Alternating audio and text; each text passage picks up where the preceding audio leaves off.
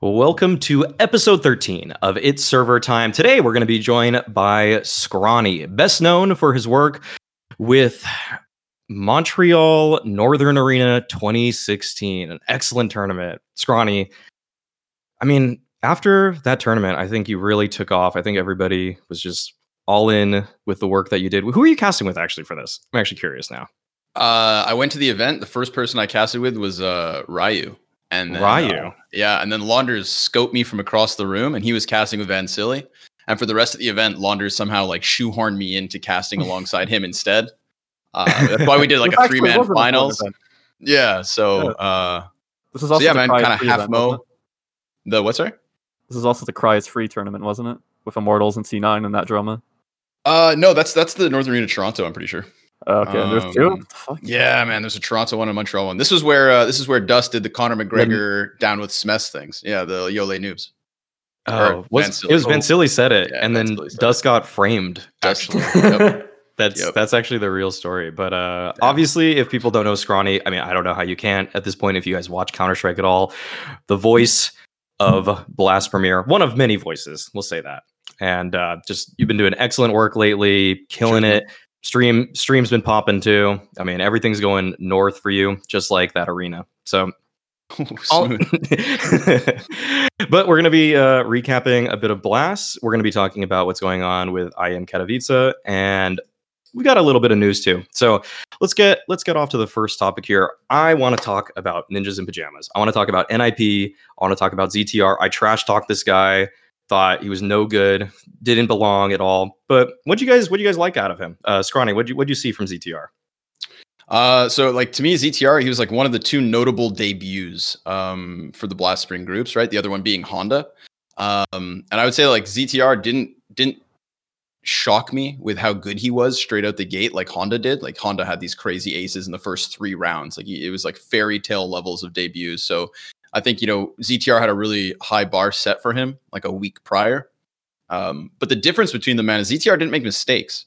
ZTR looked like a bell, uh, uh, like a far better, well-rounded player. Um, you know, Honda impressed, but then we went to Nuke, and I saw him making tons of errors and rotates and stuff like that. So, so ZTR Yeah, just like Against low Furia, flew under it, man.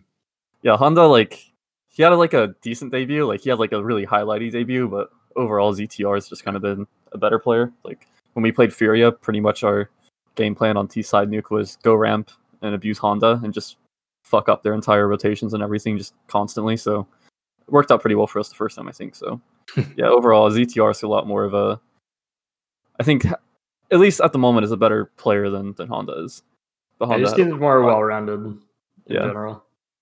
Yeah. It's not like anything like super impressive, I would say. Like he wasn't a player that came in and he was like, Oh holy shit, like look at this guy. But he was definitely one there I was like, he seems like a solid piece to their team. Like he's not he's not gonna be the one like leading for them on the server or anything, but he's definitely like he plugs in well. Yeah, I can agree with that. I think that he's still. I mean, when you look at the stats actually for all of Blast, or at least their group, he did the worst of everybody in that group in terms of numbers. So, despite that really nice opener BO3, it didn't fare so well for him after that. But NIP still came in second place in their group. They are still they they to me look like they're coming up a little bit. And I, I like that ZTR just kind of does his job. I, I actually, in a way, I I feel like this makes sense now. But I I will say that when you bring in a new player to a team, I would rather they learn the macro later as opposed to like getting better at mechanic like mechanically speaking. Because I feel like it's very easy. It's easier for a mechanically gifted player to get the macro than for a, a player that understands the macro to get the the mechanical ability. Would you guys agree with that? Yeah, Sure. like I was kind of surprised at like the instant boost that NIP kind of seemed to get from like Oh yeah, benching twists and putting in ZTR because it's like it's not like Twist was like taking up tons of space or like the ZTR is like playing completely different spots and it's like freeing up other people. Like, I mean, he's doing pretty much the same things as Twist and like Yeah, Twist seemed like a decent team player. Like he was just kind of doing his job, um, especially towards the end of the lineup. So I think uh, I think ZTR over Twist is kind of like their it's like their rebrand. You know, nobody really asked for it, but it still works.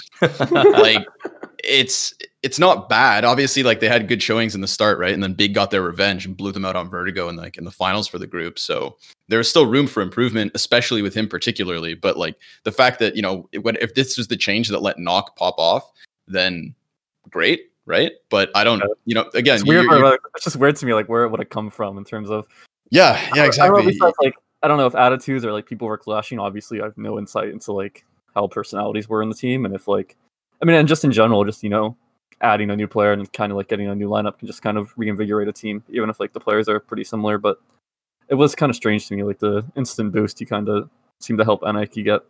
Mm hmm Yeah, I I mean, after watching the games back even more, I feel like the one against Astralis was probably Astralis not being in tip top form. So that's like credit. I mean, you got to give some credit to NIP and ZTR for how well they did there, but it almost felt like they were flying out the gates, whereas Astralis was just kind of like, eh, we'll, we'll just like go through the motions here, and oh, okay, we messed up a couple key rounds that probably like set us back. NIP can be hard to deal with, man. They went from like a year ago or two, like just being like the enemy of just like a default team that just doesn't do anything special. Mhm. And then they added Hampus, and now Hampus seems to have got more comfortable with his calling and stuff. And it's like a pretty similar dynamic where it's just Hampus just doing all kinds of fucking crazy things and just pretty much leading the way for NIP, just taking super aggro of different parts of the map and stuff. Yeah. Similar like to what Art does, probably not to the same extent, um, but pretty similar in terms of like making space and shit like that. Yeah, let's move on to the uh, winners of Group E though. Complexity. This this was a good look because I feel like we've I mean, Mix, I feel like you've been very closely looking at complexity for some reason, even though I feel like when they had NATO and when they had uh just what Yugi and just that they had a couple different people moving in and out. I didn't really pay that much attention to them. But now that they have their full five man lineup, this is really good. They didn't drop a single map. They beat Vitality, although Vitality was kind of in the process of moving out Apex. They beat G2, which I felt like was a really legit win. And then they handled EG. Like they they made them look bad. They made EG look like noobs. So this was really, really nice. Um let's see. Scrawny, did you what did uh which games from complexity maybe stood out to you the most? Or what what about their play? Yeah. Um, I think it's the, the play was to me it was poizon, right? Like um, I remember it Mhm. was like we were like five rounds deep in the first map when they were playing versus Vitality, their opener. Um, Anders and Semmler were casting it, and I just you know I, I put it out there. I was like, man, if Poizon has a rough start after all this time for these guys waiting to for him to come back, like it's it's going to be tough. It's going to be a really tough pill for for the team to swallow if if Poizon doesn't return with the impact that we knew he had. And he was down, I think, like one in six or like one in seven on Mirage Yeah. And he had this crazy 4K off of stairs, A site Mirage, and like that was the, that was like the firecracker of like Mhm. of like Poizon's ability. And he didn't even have a good showing on on that Mirage game, but it was from that point, from that play, that they turned it around. Uh, I think you know uh, k0nfig drops like 30 kills, Yeah. and that's because k0nfig is genuinely you know top 20 material.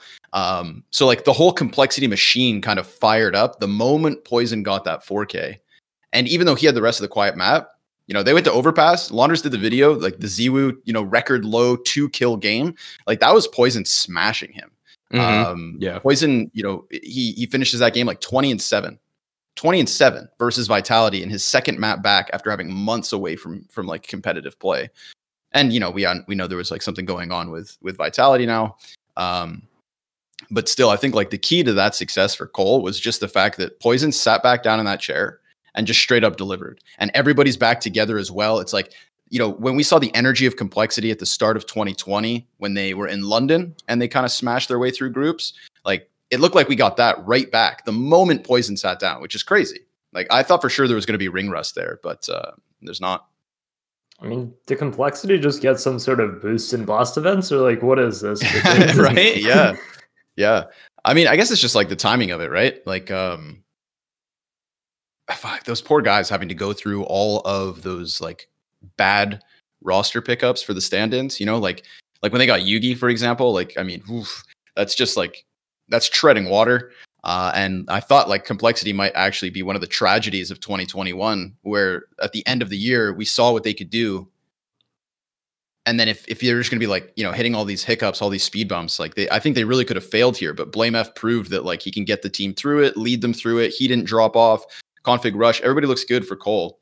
But uh, like you were saying, man, I think I think the big game was the victory uh, was the victory over uh, G2. Um, you know, Vitality were kind of going down. G2 they they took that game clean. It was like close rounds at times, close scores, but uh, that was the one that impressed me the most. Was the second the second map of the ser- of the the group. So last year, k0nfig or blameF was a top 10 player and k0nfig no one else on complexity was well, I guess you could include JKS, right? But like not really at the same time. blameF is not the most important player on complexity. That's what I will tell you. You, you don't think so? No, I think that is definitely k0nfig. Just Yeah. considering the way complexity plays. Yeah. So like you look at the difference between Blast and uh, the recent IEM Katowice event. Mhm. It's like like you look at the Blast event and k0nfig has literally a 1.35 rating. yes, and they just smashed. then- yeah. Yeah, and then you go to Katowice and he's just sitting at like a 1.0. Yeah. So it's like super varying levels, different levels of um form from like k0nfig. And that's also like really important to complexity because overall, like from the times at least that I've played them, they've been a fairly easy team to kind of like prep for and understand like what they're doing. They just have like a ton of strats that they run. blameF's like lurking somewhere. Mhm. Um, just in general, like the calling isn't like bad. It's just pretty average. It's not like that difficult to to play against or anything. And so when they're like running like so many like set strats and shit, like they become so reliant on just k0nfig, um, having good games, getting entries, having like tons of impact. yeah. So just in that way, like I think k0nfig having impact, feeling good, playing well is like by far the most important aspect of their game, and that's when they really win games and when they really are able to step up. The way I would relate it to another team is mousesports in the last year. It basically felt to me like ropz would always put up a 1.2 rating, but that didn't necessarily translate to victories. But if Frozen had a 1.2, they win every time. It's not, it's yeah. So like I I feel like I would relate like k0nfig to Frozen in that they're not always they're not like always set up for the absolute most success, but when they do succeed, the game is over. They're just they're just gonna take over. So yeah, I kind of uh I definitely agree with that. Yeah. Um, okay, let's move on to Evil Geniuses. Evil Geniuses had a really rough time at the beginning of this year at the DreamHack Open January against they they lost to FPX and they were limited. I mean, and then now they're coming in second place in their group at Blast. I don't think they've played. Oh, they have. They beat Gambit actually today Yeah, They beat at- Gambit. at Katowice, which is also a pretty a legit win. Um, so do we think EG is back? I feel like it's way too early to say with them right now. Like they just haven't played against aside from like their blast group, I guess, they haven't really played against a lot of really good teams. Like Vitality were obviously had their own issues in that in that event. And then they Mhm. played against G2 and then lost to complexity. So I guess like they're definitely doing better than they were at the start of this year, I'd say. But I think it's uh, like a little bit too early to to really call whether they're back or not. I would say they're they're as back as like Astralis are. You know, Mm. like obviously Mm. different ceilings, but like uh they're not to where they once were. Um they today's I think today's victory over Gambit is kind of like one of the more legitimizing ones, right? Like if if you just think about their European run at the moment, you know, they went back to Europe, they had like a string of events. Uh they pretty much bombed out at the global finals, having only beat Furia, and that was with Honda as a stand-in. So you know, skin of their teeth type deal. The DreamHack Open looked like it was going to be the death of the roster. Uh, Dude, you know, yeah, 10 rounds bad. across two maps versus FPX. Like, uh, that was the brand new roster with chrisJ too.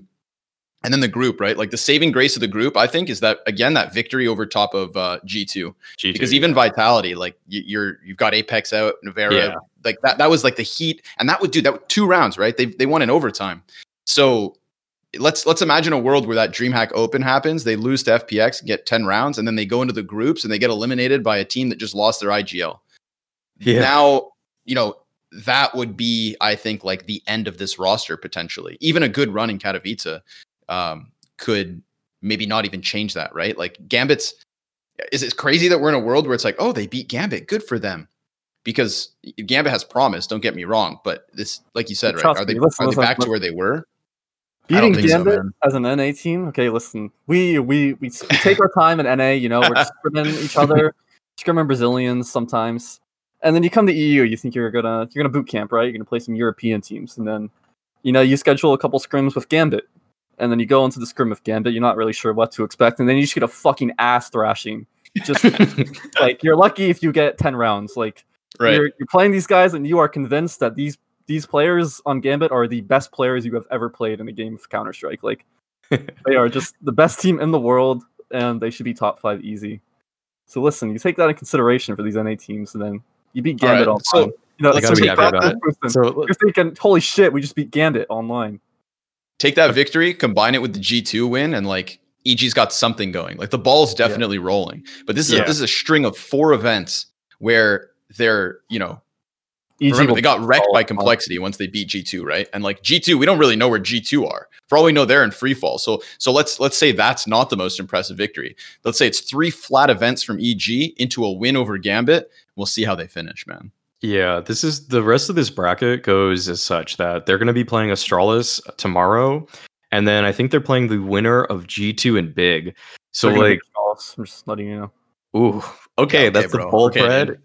I, you know, like Stanislaw has had a pretty good record against Astralis overall. Like he's taken some pretty big victories over them. That's take of the of the day.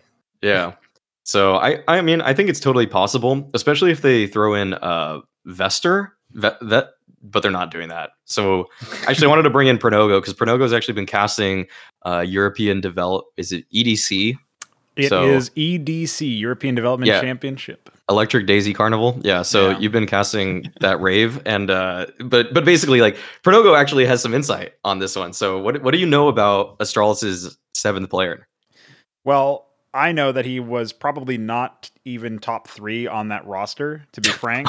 So that's what makes me think like Zyphon really turned my head on that roster. He was basically their hard carry player, and the only reason they got any rounds at all for the most part of their even their own map pick. So they definitely looked like maybe it was just an off game when I happened to cast them. Obviously, it's only a sample size of one, but having done a little bit of prep as well, it's very clear that Vester himself was a primary opper, and he I'm not really convinced that he necessarily will be able to adapt like what Yugi was essentially forced to do when he was brought on to start playing rifles. And realistically speaking, you have plenty of riflers on Astralis already. It must be a role thing. The only reason they would bring him on, aside from as you meant referenced before we got started, Maui, the idea that maybe he's just keeping uh, Bubzkji company on the bench. Aside from that, then the only reason to bring him on is because you think you need an opper. And why would you need an opper when you have dev1ce? So it's a lot of question marks for me.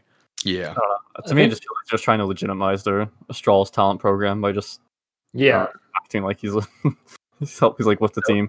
I mean, even in their even in their announcement, they said that they're not even gonna. They're probably not gonna use him. So it seems like they're just trying to get him like to listen in on their comms a little bit. Maybe like get an idea of how they play and add to his own game. That would be my guess in terms of, of what they're trying to do with this. Because Yeah. if they're just gonna add him to the roster and then say even in the announcement that they're not gonna use him, it's like what, what is the point here? It's like bring your yeah, kid but to if work that's their day. goal. Yeah, yeah, Yeah. Why not bring the whole kids though? Yeah. Bring all his friends. Like, if you're gonna do something like that, then actually bring the whole team up. You know, if that's what the goal is to learn from the best, like learn from the proper roster. I just don't get the the angle of only bringing one. And it, does seem a little suspicious that he's a primary op, but not It's- the best player on the team. Yeah. So, like, again, you know, why why does he get the call up in that sense? You know what just I, I guess they just are maybe thinking dev1ce is going to take a break like it would be convenient if dev1ce took like Yeah. a tournament off and they use this guy i i think that's the only i mean that's the only thing i can think of but like why would you ever take dev1ce out of this team because he's so frequently the, the reason they win games so yeah i don't Fuck that. Just put dupreeh on the op. yeah i mean dupreeh on the op wasn't even bad it was good so i like it i think he would be probably better than a tier two opper so or whatever tier you consider Astral's talent If dupreeh goes up, then then surely Bubzkji gets in before Yeah, this new what guy, was right? Yeah, yeah, that's true surely this is how he gets in, right? Yeah. Like, is that what it's gonna take, man? so then Poor you have to- guy. Poor guy isn't even playing on Nuke anymore. So God. That's Oh, even my assuming any of them take a break, which doesn't even seem that likely at the moment, considering like we just got into like the new season. right Just yeah weird timing. And yeah, for people that didn't see the uh, the game that happened today, Astralis mousesports, uh, Zipnix played and he dropped 180 R. So like, like That's a win. yeah, I don't know. Sorry, Bubzkji, but it's gonna be it's gonna be a pretty cold bench. Over. it's almost like he's a good player on Nuke. Yeah. Almost. Who'd Who would have have thought? Yeah. Um, let's move on to uh, you know, a team that's seen Astralis a lot over the years. Liquid. They had a pretty pretty rough time at Blast. I'd say their group. I watched the. I really enjoyed watching the FaZe games where you know Twist versus Liquid. I feel like the narrative was just beautiful for that. And Twist even played real uh, quite well in a couple of those games. So, uh, Scrawny, what'd you what'd you see though from Liquid, or like what are you seeing from them that's like that's not getting them over the line? Why are they not even getting top two in their group against a FaZe team that Um, doesn't have an IGL? Yeah, uh, that's dude. I don't know. I think I think this result kind of exists in like a little microcosm. Um, I think like the first game when we had the liquid FaZe match, right? Like there's Mhm. two there's two anomalies in that series. One, Twist just left your team. He's got every strat, every Yeah. possible strat you you have, man. And I think that's the result of Nuke. The reason that game was a 16-1 is because every single time Liquid tried to do something, FaZe did the perfect answer, Yes, man. Was a lot of Every single call-outs. time. Yeah. Um, and and so I think they got wrecked there. I think the game plan from FaZe was way too well aware. Uh, you know, after that match, uh, FaZe came on and they had an interview and they said like, yeah, we've been working with our new uh, with our new player in terms of preparation for this Yeah. one. So it's like you've got karrigan on the sideline writing books about how to beat Liquid, and you've got the guy who probably photocopied everything he could before he left, right? So it's a good like- mix liquid. Yeah. I mean for, for FaZe because it's like one they have they still have like karrigan just like helping and preparing them like for these matches, but also it's like you're still playing with olof who's like probably just gonna fuck off after. So it's like dude, you have like no Yeah, pressure. that's the second matches. anomaly. It's Yeah. like It's you don't have any pressure. It's like if you lose, it's not gonna matter. You're you're playing with olof still, so it's like it's like a pretty good combination to like get a couple up, like get a couple series wins, even if you're And- not playing maybe your full team at the moment. dude, olof hasn't played like that for so in, in, I in- since he's been called back as a stand-in. We've never gotten that performance, and then and then he he's not only like the reason that they win Dust two in the first time they played Liquid, followed by just like the perfect clinical performance. But then when we go to the second best of three, where like I thought Liquid maybe were going to get their revenge, like Nuke looked way better. They actually got into overtime, so it just took like a couple of days of adjustments, and you go from a 16-1 to an overtime win. Yeah. So stark contrast. But even in that series, you've got olofmeister with an MVP performance. yes. Like uh, it's it's so I think I think Liquid were just the victim of of olof. Um and you know, you look at FaZe and you consider like their play versus the Navi, which was like the series of the entire event, in my opinion. Like that's when you realize like FaZe is the real deal, even without karrigan. Like individually, dude, that week they looked so good, every single player, that I think they're simply the better team. Liquid didn't match up in terms of firepower, bro. It's just how the how the tables turn when FaZe get to be the one sitting at home drinking Coke with no pressure. well, since we're on the topic of uh, of olof, I, I do want to bring up the fact that he it, so coldzera brought up the fact that olof wants to retire. He just straight up revealed that, which I felt was like a very weird move because you should let a guy announce his own retirement if he wants to. Second thing though is that olof kind of said that maybe I'm not going to retire. Do you guys think that I, I'll, I'll just I'll just give my opinion. I feel like he said that because he played well. He basically played really Yeah, well sure. and was like, "Wait a second, Yeah. maybe I can keep going, Yeah. guys." Uh, and he was probably already considering other options, but Yeah, he's I- probably he, yeah. played, he like played well for once. He's like, dude, this is a lot of fucking fun. exactly, yeah, it's fun to win. It's Yeah. fun to own. It'll never not be fun to just play I the saw- game well. yeah. But I mean, I still just want to see him on like another Swedish team before he retires or something like that. Yeah, yeah. And this is something I was going to save for later, but like where do you guys think he could go? Like what what's the future for olof? If if he were, if he were to, let's not I mean, maybe he could do streaming, maybe he could do some, you know, general like manager role or something like that. But if he were just were to join a team, like what what does that roster look like in your eyes? If you built the roster for him. I, I wouldn't mean- build a roster around him. Yeah, or I mean like think or like uh, like in a point, you know? fabled world, like would it be like a fifth top 15 team? Would it be a top 20 team? Like where do you think an olof caliber player belongs in C- the CS:GO space right now? I feel like he would go back to the Swedish team if anything. Like I don't think he would stay uh, on an international lineup for the last team of his career. I feel Mhm. like if he was to retire on a on a team, he'd go for something like a like a Dignitas or an NIP Right there. Oh, I said it, man. dig, dig. It's got- yeah. Give Yeah. it to us. Let Boris Oh. friberg and olof play together, and and that three man right there, right, is like let's just that's just fun to watch.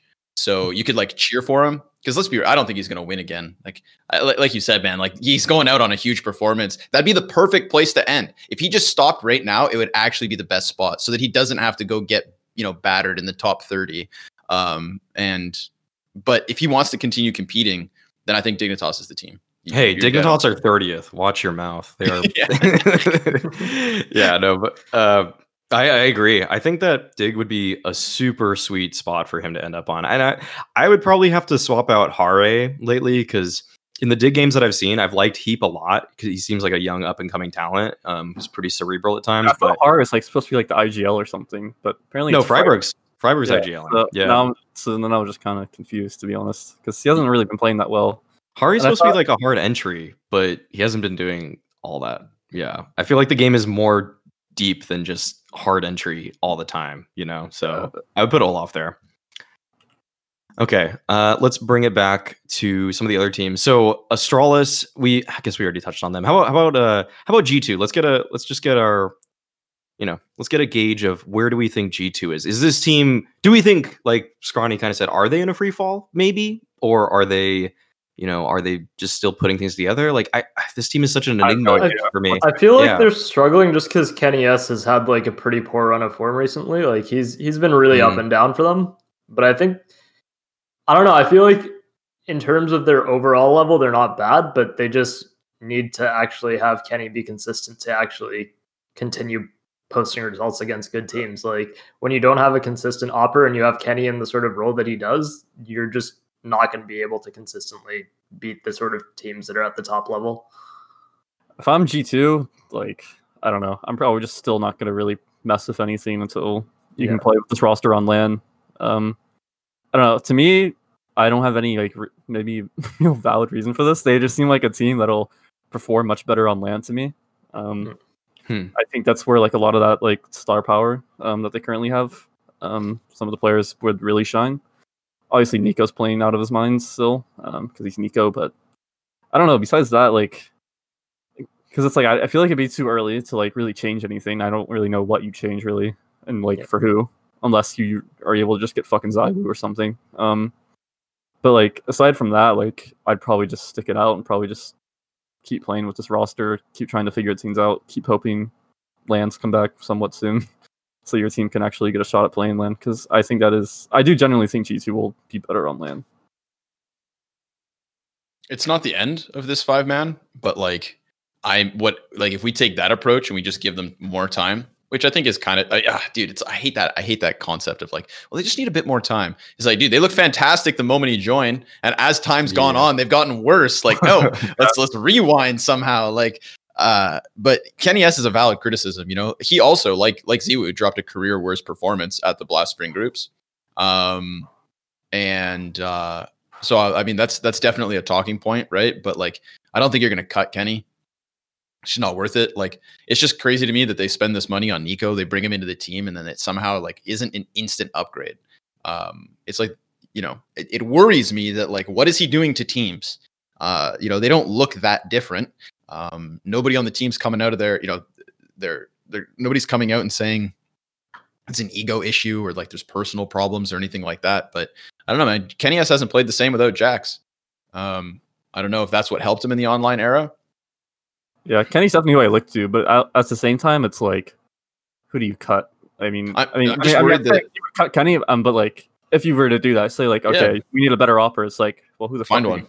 Would you get? Yeah, Yeah. exactly, exactly. And, Yeah. what I'm just worried is like if you give them more time, then you're going to get this like festering problem of all of the hard periods that are going on right now. You can only with those with those five. I feel like with with the players on that team, you can only lose badly Yeah, For so like long.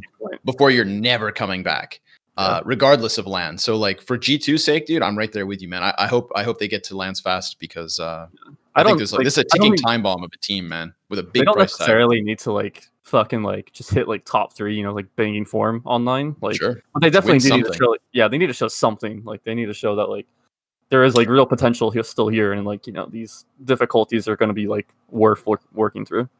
Yeah. I think G2 looked best last year when I felt like their playstyle was more rigid and structured. And I feel like right now they're playing in a way that's almost like a little bit too free flowing, which I don't really like. And I don't really think Nexa calls a very good like mid round based off of defaults, honestly. I think I think if he just knows what the play is out of spawn, they play a lot better. So I actually would kind of like try to play a less loose style personally. I think that that's hurting them a lot right now because I think if they just grind demos again and just steal a shitload of execs or something from old Hunden teams or some just shit like that. Just like take the guesswork out of the IGLing because I don't think right now their their mid rounding only looks good when it's like some some fucking some crazy late round situation like a 2v4 or something and you know those two players are just playing off of instinct at that point so I'm I'm worried that their mid rounding is like a bit of a tug of war between him and NiKo. yeah Um, yeah I'm, i think I'm curious to like yeah. how the mid round dynamics have changed since NiKo joined, and like, but that's also me just kind of like you know, I don't want NiKo to fail. Like, absolutely not. Like, I, I think this this team, like when it happened, was like, dude, this could take over Counter Strike, and then we saw their first event, and it felt like that was going to happen, dude. It was it was like this is glorious coming together of of firepower, bro. But but now it's like, man, is he is is another team going to tank after NiKo shows up? right I don't know. I don't want that to happen, but like again, like those mid round moments, I think you're spot on, dude. Those those are where my biggest question marks lie. Like, uh, yeah and also like the form of Hunter and Nexa as well, right? Like, I think Hunter made a lot of sacrifices to include NiKo, and I don't see it paying off yet. Obviously, if I were Nexa, I would do one thing where I would also like try. I would try to incorporate kennyS in a way where kennyS doesn't know he's the focal point of a round, which seems like really weird. But I want to like trick kennyS that he's good again, and I'll be like, Kenny, go for this pick. Right? It's almost like I'll tell him as little as possible. I'll be like, Kenny, I'm gonna set you up with a smoke and a flash, and we're gonna have a guy covering your side over here. So you just need to worry about this one thing. But I'm gonna like give it to him in as like as brief of a description as possible, so that he just gets going. Like I need him to think he's good by his own merit, even though we're setting him up because I need this guy to have confidence because he just played Spirit today and kennyS was bottom fragging the whole server. He had Mhm. 43 ADR, 38 kills, 53 deaths. I mean, it was not a good showing for him. And I think there's just a swarm, a storm of things that are happening that's just bad for G2. And um, unless anybody else has anything, I, I want to move on. So Uh, well, let's just say, eventually, if if you do have to replace kennyS, which I don't think that they have to do right now, but who would you look to? I'm thinking, like, honestly, imagine oSee on this team. oh my god. I, I was- Fuck it, let's go. the, the NA pod coming out right now. I would, I would fuck with just it. need- that's fine. You can just do like a swap. So it took me five goes seconds to remember who you were talking about, dude. kennyS goes to Extra Salt. OC overclock, like what? What? Oh, yeah. oh, that oSee. Shit. So now we got kennyS playing with JT, Fang. Yeah. Please no. That'd Just be, kind for, of fun. It'd be kind of fun just to randomly see kennyS just like tearing up North American MDL. Like, yeah. I I think oSee's uh, okay. oSee has been shredding NA lately, but that's such a that is just no, he was mind- shredding. No, trust me, oSee could definitely play on a top team. oSee was I think shredding so. before, so like we I- were playing, we were still playing good teams. okay. As, okay, as question. on, the old C9 Yeah. lineup, oSee progressively became the best player on the team over Floppy. Yeah, I, I actually can I can agree with that. I think by the tail end it was kind of a neck and neck for me. I wouldn't I don't know if I would necess I mean you were closer on the team, so you you would have seen it better, but I when I was watching, I kind of was like, oh my god, is is this like a oSee one two with floppy or like who's who's actually on top? But I, I actually want to put throw this question out there that um I was thinking about it lately. Is oSee the best NA grown opper right now? I mean, yeah, I'd say so. yeah, Yeah. I would agree. Who the fuck else is there? What about Yeah, Junior? that's exactly my point. I don't think there's anybody Uh, else. I got oSee over Junior. I, I, I really like Junior, but I think has oSee a is a chance before oSee does actually though, which is funny because obviously Junior on Furia is going to be playing against actually you know European teams and shit. So he'll have his chance to like make his name uh to make his name known and kind of like take over that spot from oSee. At the moment though, I'd probably still put oSee above him. Mm. I think my, I mean, as okay, as somebody who doesn't have their like finger on the pulse of NA as much, I think like you know we saw. I remember like I remember like DreamHack Leipzig. I want to say 2020, the start of the year, like when Cloud Nine was like they had their little land chance. I think it was actually it was Leipzig into Katowice. Um, You know, oSee had his run right at, at top one at like tier one at, at EU play. Yeah. and it wasn't That's there good then. oSee back then, um, trust me, the, the improvement of oSee from like when I first joined ATK in like November of like 2019, and Yeah. so like from that time period, like to like that time before Katowice and stuff, like that oSee compared to like oSee now and like towards the end of the team is literally just like completely different player. Like the amount of confidence that he gained, like the amount that like he grew in terms of like his opping, his like aggressiveness, his assertiveness, and things like that, literally just became like a completely different player. Like he turned into like a literal support opper that was scared to like do anything that literally had like entry rates at some events of like 10% to being like often like the main focal point of the round and you know taking initiative and things like that so Yeah, he said Well- the same thing when I interviewed him. Like he'd lost a lot of confidence at some point, and it, it was like a big thing where he actually got it back over time. Yeah, one of those situations where like you know he had promise man and Mhm. uh i guess like from from an international level then it's it's sort of like like let's hope that he came back farm some na and now if he gets another run because it's like there's no doubt Jun- junior's going on that run now right i Yeah. think that's that's what's going to cement this Yeah. comparison is it's like well if junior doesn't find impact the same way oSee did and then junior starts to lose confidence and like all right let's slot oSee back in and hope he gets out of here but um you know those those chances right now are kind of far and few between right that's what's scary Yeah. so I think Junior on Furia right now is just gonna be it's just gonna be so rough to try to fit into that Dude. kind of theme. It's gonna be rough at the start at least yeah. They haven't played yet, but they're gonna play against NIP as their first game. I feel like that's just gonna be so awkward. Like It's gonna be that's rough for team- Furia too, man. Like I'm, I'm worried about Junior, but like Yeah. this, this, you know, he's, there's no way his Portuguese is that good, right? And so it's Surely so not. it's Surely. there's, I don't know. There's no way he's catching up. So they've got to speak English, man. Like that's the last team I thought we were gonna see I include know. somebody English. It's so weird. It's so weird. So I have a feature coming out on Junior, so I have a bit of insight on this. Actually, in fact, the feature should be coming out like in the next hour or so. Ooh. Um, but essentially, he's been practicing with them from North America for the last like two weeks or so, and Mhm. playing with 120 ping. And he's like, "Dude, I've been shitting on people in Europe with 120 ping from here." But also, I asked him about the comms, and he said that. Well, first of all, like guerri, their coach, said that the entire point behind adding Junior to their roster was that they wanted to become an international roster. Like aside from Oh. adding, yeah, aside from adding Junior just to be English speaking, they want to transition to being able to be an international roster and pick up other other players as well. wow. So it's like more of like an overall game plan that's long term for them, which I act- I actually appreciate that because it's not just like a you won't see these players like reverting to Br- to speaking in Portuguese uh, just because they can. Sure. Um, which I, I honestly personally am a, am a fan of that approach to it. Uh, he said the communication is hectic, but that's just Furia. Sure. So, Yeah, so that'll be it'll be interesting to see them play. I think you guys are right though. You'll they'll definitely have like a, a growing pains period. There's gotta sure. be, man. Yeah. Yeah. yeah. I'd be so shocked if that team doesn't have issues at the start. Like that'd be, I, I, you know, that to me. I is like the move. I just hope that like they. I just hope that like they anticipated like the very likely possibility of having growing pains when when doing it, which I assume they did. So I They assume do. that like I I just I feel like they're screwed for this event. I mean, their first BO3, like I said, against NIP, I think they're just gonna lose that. And then they play the loser between Navi and VP. Like they're just this is an 0-2 for, for me. I don't I don't see them winning either of these. I guess maybe they would beat NIP, but they're not beating VP or Navi for my money. I just think Bro, that's Junior's gonna difficult. smoke James. Oh, you think there, man? Oh, so you think VP is losing to Navi? Okay, Yeah, well, that's yeah. where you're wrong. It's it's he's going to be up against s1mple, and t- trust me, it's not it's not going to. In that case, later, Junior. All right, yeah, okay. Um, yeah, let's just move all in to the IEM play-in here. So this just concluded uh, in the last couple of days. There, the teams that made it through were Spirit, Gambit, NIP, Liquid, OG, VP, Mouse, and Big. Uh, any how much Korea big played that event? What? It's crazy. Yeah, yeah, you guys didn't quite make it though. Um, just a few rounds away on Oh. these two. Oh, that's crazy. Yeah. Uh, so, uh, well, any big surprises for you guys about who made it through this? I would say, yeah, or uh, just someone else take it. Yeah. Um, I mean, the fact that Spirit went through undefeated was a little bit. I, I thought that they had good potential to make it through. I just didn't think they'd go through without dropping a map. Like that Yeah. Oh. was that was pretty. big 2 I was so stoked to play Spirit. Another Russian team. Yay!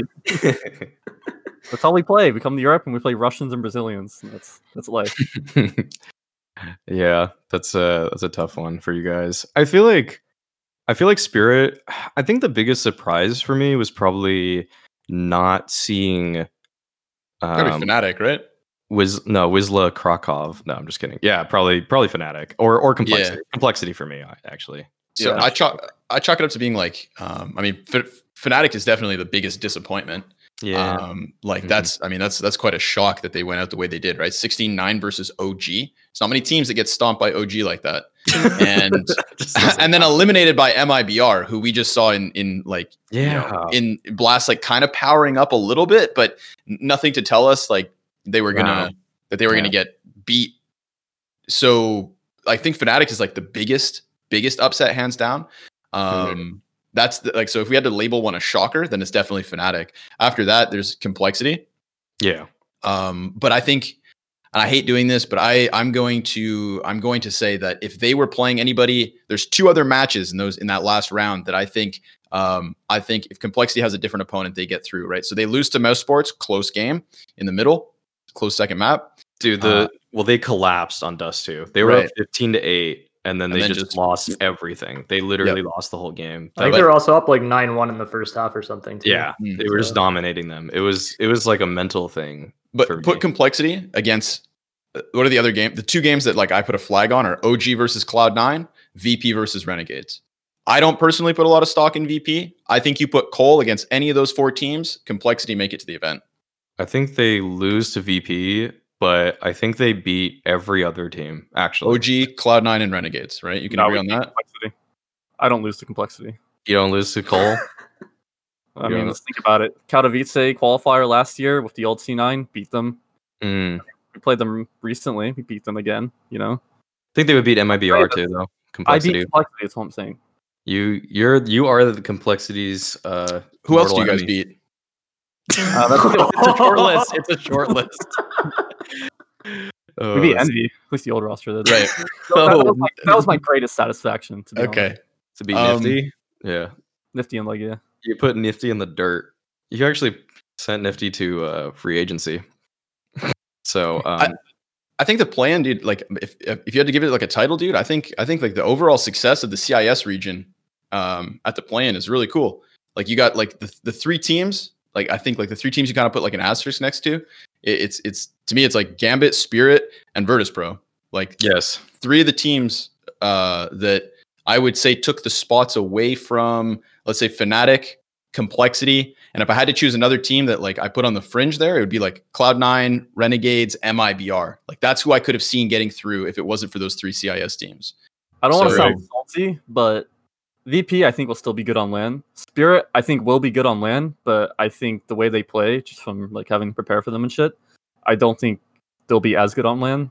Um, maybe at least at first. I think that style will be a lot harder to translate over to land. Just just from watching like how they play and just um, I don't- especially like yeah. people like her, like it's a lot harder to play off of shit like that. I think uh, at land where like Mir's just kind of doing his own thing. They don't really have a set plan in like any of the rounds it's like pretty much the same thing on their CT rounds. Their T side rounds are pretty like one like Mir just lurking and the rest just doing something else. Well, I think one important thing to note is that degster has 11 maps on land. This dude has never played on land essentially. Yeah. So, like, I think, and he's hard carrying them in a lot of games for me. I think Mir and him are basically the one-two punch for Spirit to open up a lot of rounds. And if if Mir Mir can play on land because he's played at majors, but degster has never like he plays in a way that's just so cool, calm, and collected that if he has nerves, you know, because he's at an event or something like that, and they he falters, if he drops 10% in performance, Spirit don't win a lot of these close games that they have been playing. So I think that's totally harder to be criticism of them. consistent on land, I think, with with how they play. Like, don't get me wrong, I think they'll still be good.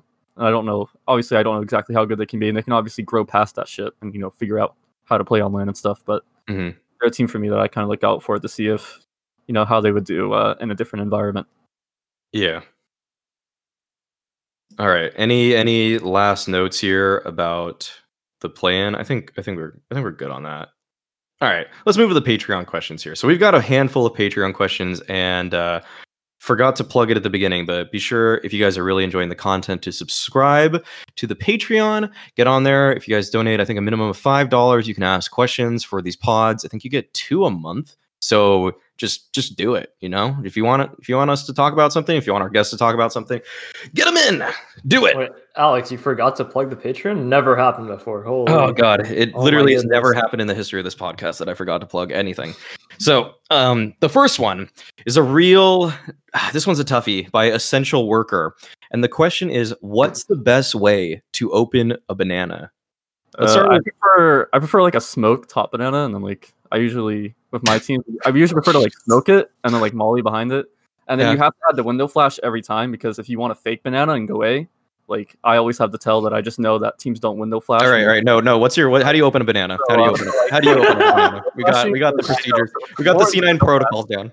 yeah, we needed somebody with the nerdy inferno answer, of course. Yeah. Um, well, I mean, there's obviously like the regular way to open a banana, which is like the people do it from the top, but you know, you can crack it in half, which is like the prime way to open a banana.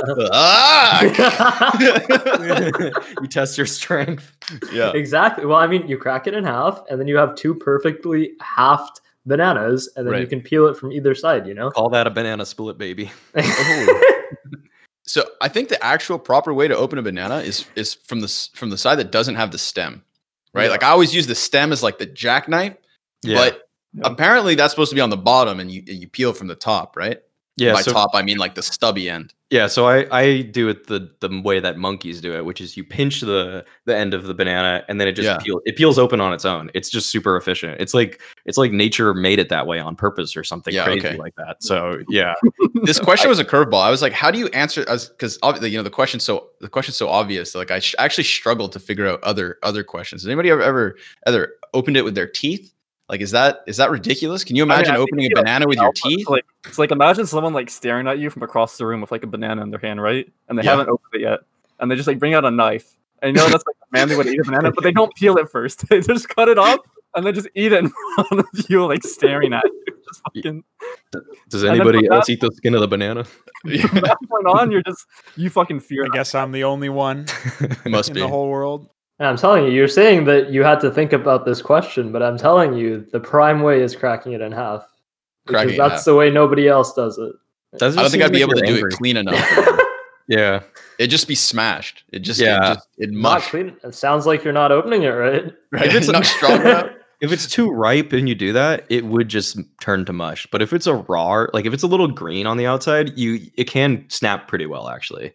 But then you have like fibrous material from the the skin. Okay, When I you just guys rate bananas, fruit is it like a top three fruit for you? Top uh, one? Uh, it's a fruit I can actually eat every single day. Yeah. But the thing about bananas is I will never eat more than one. Like if uh, it, it takes a psychopath to say I'm gonna eat three bananas right now, like who the fuck does Yeah, that? yeah, yeah. You know, like Sure. it's not. It's just not that kind of snack. Whereas grapes, I can just eat a shitload of grapes. Like you mm. know, like It's number We- three behind strawberries and blueberries. Blueberries I can eat a Coincidentally, lot. we just lost essential worker as a patron because he eats four bananas a day. Yeah, right. no, he's upgrading his Patreon sponsorship now because of this. How we were so thorough with this. Okay, all right, let's move on to the next one. You talk a lot about the talent in the Russian and CIS region. Um, and this is by Jiggly Puffing, by the way. So thank you for submitting the question. If you were to make a roster that couldn't contain s1mple or electronic of only CIS players, who would it be? Scrawny, who would who would you go with? Who would you go? All right, man. I put a little thought into this one. So, uh, IGL, Mhm. Boombl4.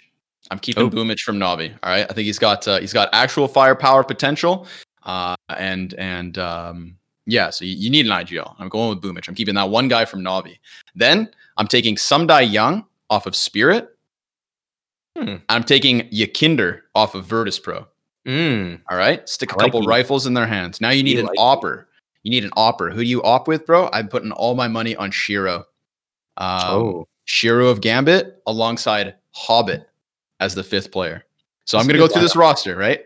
Boomich, Sumdai Young, YEKINDAR, sh1ro, Hobbit. that's really good. That's a really strong lineup. Pretty actually, lineup. That would that would be a top ten team probably in the. I would think that would be like ninth in the world, eighth maybe. What do you guys think? Where would you rate that? Probably. Hmm. I would only change every player. All right. All right. Okay. No. No. What's your team? uh, they're called Virtus Pro. Okay. uh, Yeah, that's a good one. if you actually want like a genuine team, then I would take I think Boombl4 as well. Um, oh, well, actually, no. I, I'd say I'd take I'd actually just take Jame and YEKINDAR as as a duo, uh, and then I'd tack on uh, I would tack on um, Chopper and I That- think- that's another IGL then. Sorry, I was hiding. you you were correct. Uh, I would tack on Mir and uh, Sundai Young. That case. Hmm. Okay. All right, Mix.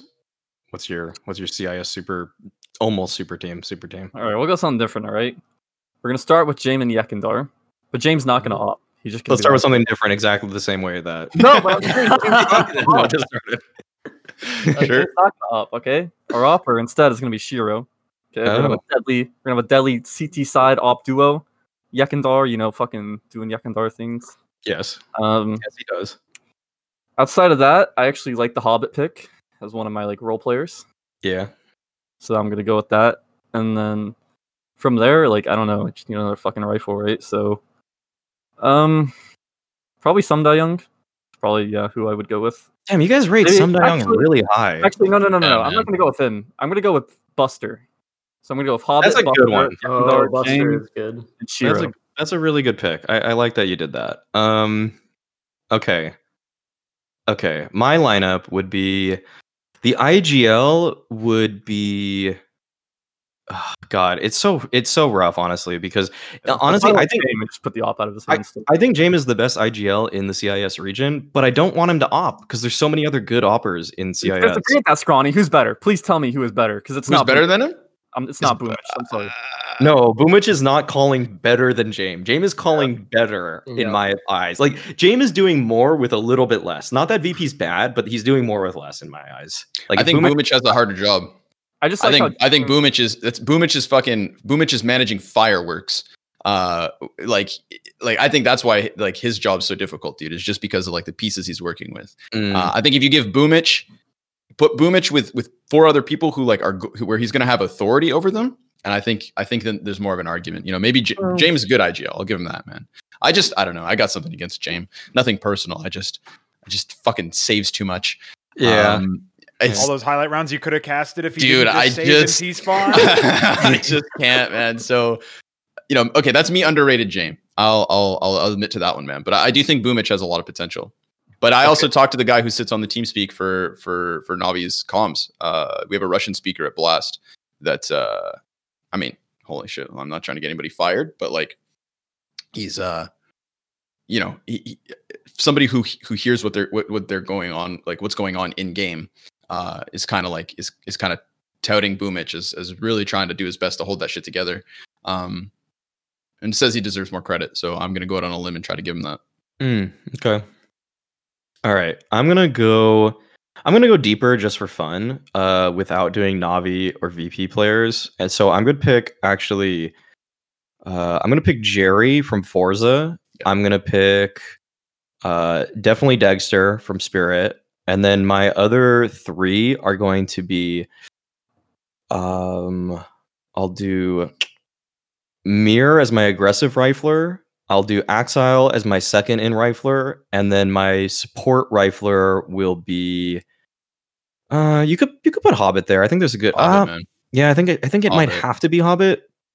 So I would put Hobbit if I wanted to be a hipster. I would put magixx. You but I'm not gonna. Yeah, not I, gonna put I was surprised magixx wasn't like magixx wasn't as picked as in this conversation. But you know, I, I looked eh, in the last four years of HLTV top 20, the only two players from the CIS, or excuse me, the only player from the CIS region other than Electronic and s1mple is Hobbit in 2017. Yeah, uh, I was like, I was kind of surprised looking back. I was like, damn, nobody else has ever actually made that cut. So did Adren not make it? Adren made it in the same year as sorry, I think Adren made it in the same year as Hobbit. Okay. Um, Yeah. but it was the two of them when when they obviously had that major run. So yeah, yeah. Oh, but magixx man, Mag- magixx is I think magixx with a couple more years, dude. Um, yeah, and What it's Yeah. just having to like interview him sometimes and like and like uh, work with him in like content and stuff. Like he's just he's just really young and he's working in a second language. So maybe I'm not maybe my opinion of magixx isn't as informed if, as if I was from the CIS region, but um, he has fucking real potential, big time. Yeah, he's something pretty good. He actually could slot in for like Buster or like Hobbit on the team. Yeah. Yeah. It's like that like anchor. He does a really good job with that. magixx is like Spirit's Valde in my eyes. He's just like a super solid rifler that it, even in transition periods and around, he can still just take people out when you kind of think like, oh, is he going to get caught right here? But he's like always aware enough that he doesn't he doesn't get caught. So it's really like you just kind of know he's going to be a really steady uh, force on the team. But that was a that was a good that was a thorough answer for this question. I mean, so we'll- on on a side note though, if we're pushing to like development in a few years, um, m0NESY or Mo- m0NESY on on Navi Junior is also definitely a shout. Who the For- f? He's like the 15 year old like nutter dude. I'm uh I'm looking at his picture. He's like tilting on HLTV and he's like tilting his head sideways. His name and he's like he'll yeah, I don't I've never seen this guy. He's Okay. he's he's touted as like a pretty good upcoming talent in in the CIS region. He's just know- had like I'm pretty sure Navi would have actually taken him as their sixth, but he's actually underage for a lot Mm. of the roster locks, so he's still 15. Uh, so I'm pretty sure they would have used him if they could have instead of B1t. You know Navi ha- young man. You know how Navi have a Navi youth team and a Navi junior team? This team has like they're so deep. It's just such a deep org. But uh I actually want to give a shout out really quickly to if people don't really follow CIS stuff, Elian on Winstrike is disgustingly good also. He is like another upcoming opper who's just really fast. Uh, I don't think he's as smart as degster is in terms of game sense, but he makes up for it because his shots are just really freaking Dude, clean. I'm just gonna build like this is how I'm gonna bring NA back, right? just, just, like, just just start dig- importing Russians. Yeah, just make a team of like three NA players. It doesn't really fucking matter who. Um, and then just bring on like two like crazy Russians, and then like we'll just fucking win probably. I think if you just took Elian out of Winstrike and you took lollipop21k out of Nemiga and just put three NA players, they would just smash MDL. Actually, I think that's I think they would just own. That'd be so much fun. It would be really fun to watch. Actually. Um, okay, next question. Uh, this is the last patron question. It's by Fursock, who has submitted quite a few questions. So thank you for your continued patronage. He is asking, after how long, if at all, does DMing deathmatch lose its value? Are there no gains to be had or even detriments from DMing too long? Uh, Cool. I mean, it's kind of, kind of just depends on the person. Like for me, Yeah. I agree. in my opinion, I've never really like like for me the most important thing is always like especially when you're coming up and you're still like trying to get to like you know top level is just playing the fucking game a lot. Like whether that's pugs, death matching, like however you're comfortable, even like aimbots, just getting hours in is like by far just the most important thing to be doing. And so I think that like you know not everyone can take just like playing pugs like 12 hours in a row. So you No. know maybe you play pugs for like 8 hours, which sounds terrible. But and then you throw in like an hour or two of deathmatch, and it can definitely help. Um, I don't know, like I don't think there's really like a right or wrong answer for like. Obviously, if you're DMing for like three hours straight, like I'm not really sure how much that's gonna help you at that point. At that point, I I think it's better, at least for me, it maxes out at like an hour, hour and a half, and then aside, and then you should be putting in more hours into like actually playing the game and playing pugs and getting like real game experience is a lot more important than just playing deathmatch. Mhm. I think there's definitely diminishing returns behind deathmatch after after an hour as well. Yeah, like there's there's only so much that you're because because basically when you're deathmatching like that, you're engaging the muscles in your arm the entire time, and it's just like it's not necessary to be like that dialed in the entire time, and you're just not gonna get give your arm a break, which doesn't actually help much past past that certain point. Like there's so much more that you can do in the game that'll help you build like extraneous abilities like surfing KZ will help your movement, which will in turn help your aim because you're now just better at lining yourself up for different things. Yep. So it's like there's there's so much more to the game other than just aiming and death matching that there's only a certain extent to where it will help you. And but also like as you said, it depends on the player. Like some players will benefit from only death matching for 10 minutes. Some players will benefit from only death matching for an hour. Mhm. Uh, like people like ZywOo who are inhuman just won't deathmatch. So Everything I hear about Zero just screams that he's just like some fucking robot. He's a cyborg, dude. Hundred percent. Yeah. He's just a cyborg. Uh, test tube baby developed by Gaben to take Counter Strike to a new level. Like, there's just there's no doubt, man. Uh, yeah, DM. I mean, DM's important. I've I've been on uh, I've been on this. Uh, I was having this conversation with Launders. Um, we were talking about the benefits of KZ and surfing for your aim. Uh, just because it it it it, uh, it tunes you into your sensitivity incredibly. Like you know, there's a lot of mouse movement when you're doing KZ and when you're doing surf that uh, just kind of gets like you know gets you a little fired up and shit. But like yeah, I think like the hour. I feel like there's like you said, man, major diminishing returns after an hour. I think it comes down to how much time you're playing. If you're playing eight hours a day, go ahead and DM two. Uh, if you're only playing four hours a day, don't spend half of that on deathmatch. There's there's better ways to spend your time. Yeah, I uh, I started scrimming with an MDL team recently, and I only have I only have like 15 hours in the past two weeks, but I'm still like really holding my own in it. And I DM for about two, I've, I DM for about 10 minutes. And then I aimbots for, but I aimbots for like 20 minutes. I think aimbots is better for me. So I Sure. think finding your aim routine is just about what you end up finding is just most comfortable. So like I like aimbots, I feel like I just get more reps in quickly. So I can do if I do 10 minutes of aimbots versus 10 minutes of DM, you know, in 10 minutes of DM, I'll get uh I don't know, I'm just gonna throw out a number, like 60 kills maybe. And then in in 10 minutes of aimbots, I'm already at a thousand kills. And so I feel like seeing that helps my mouse a lot more. Like I I, I feel a lot more comfortable after aimbots. All I'm saying is- personally. When Twist was on the come up, that dude wasn't grinding deathmatch or aimbots. He was grinding retakes. And retakes are very underrated. Oh, Twistzz Twistzz is like one of the players that when I see him in retakes or DM, I'm just afraid. Like I just know he's gonna bop me. Like it's just eh, he's in DM especially. If I don't kill in the first two bullets, I will die. A hundred percent. Yeah, I am. Yeah. So there's think nobody else in NA that does that to me. Even pros, not even other pros do that. Ideal warm up, man. I would do like you do KZ, do a KZ session into a into an aimbot session, into a pre-fire session.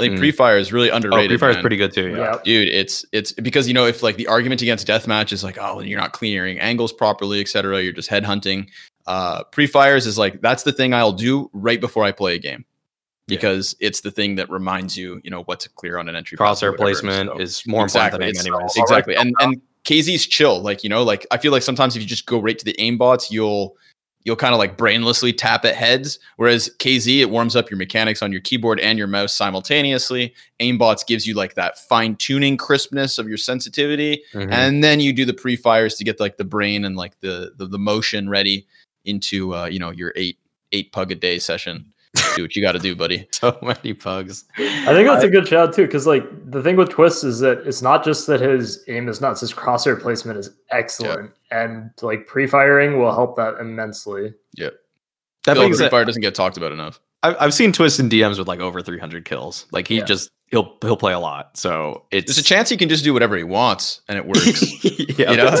that's it. Maybe it doesn't matter. Um, maybe it's all genetics, guys. Maybe, yeah. right yeah No, it's just ZywOo, point in case, you know? Uh, I think Case the, point. I, I just this is kind of off topic, but like in the case of you, it's like this is literally transcends. Like we'll literally be having like I think this happened earlier. We're having like a serious team conversation, like you know, like actually having like a serious talk. And someone's like, you know, like I'm not a perfect player. Like none of us are. No one is. Well, except for ZywOo. And that's like, yeah. and there's like, yeah, true. Yeah. Uh, last piece of info, actually, or insight I can relay is that when I talked to Grim uh, years ago, because I felt like Grim was the best aimer in MDL two years ago, three years ago, pretty easily. I asked him about his routine, and he said that he would DM for two hours a day, every day, and don't think about how many kills you're getting or or even your KD. Just think about putting the time into it, and putting the because putting the time into it is more important than like because if you just reach a number like or you think about your KD, you're just gonna sit in lower tunnels a lot, you know. But if you just spend two hours, you're not gonna you're the time is passing not based off of your kill feedback or anything like that. Your your score, it's just like get in there, get it get it done, you know. So um, let's move on though. All right, that's it for the Patreon questions. Reminder that we you can always submit those if you are a five dollar patron and above. So let's move into the news. And thank you everybody who did submit those questions, of course. So I think the biggest piece of news is that karrigan is back. And they have played a single BO3. We have seen FaZe play their own group actually with olof, which uh I mean, we just talked about that already. But now that karrigan's back, they actually lost their opener BO3 to Liquid. Um, and by the time this is published, I don't think they. No, we'll just publish this right after. So, you know, basically, what do you guys? What do you guys think of this? karrigan. I mean, okay. No, will is FaZe a top five team in three months?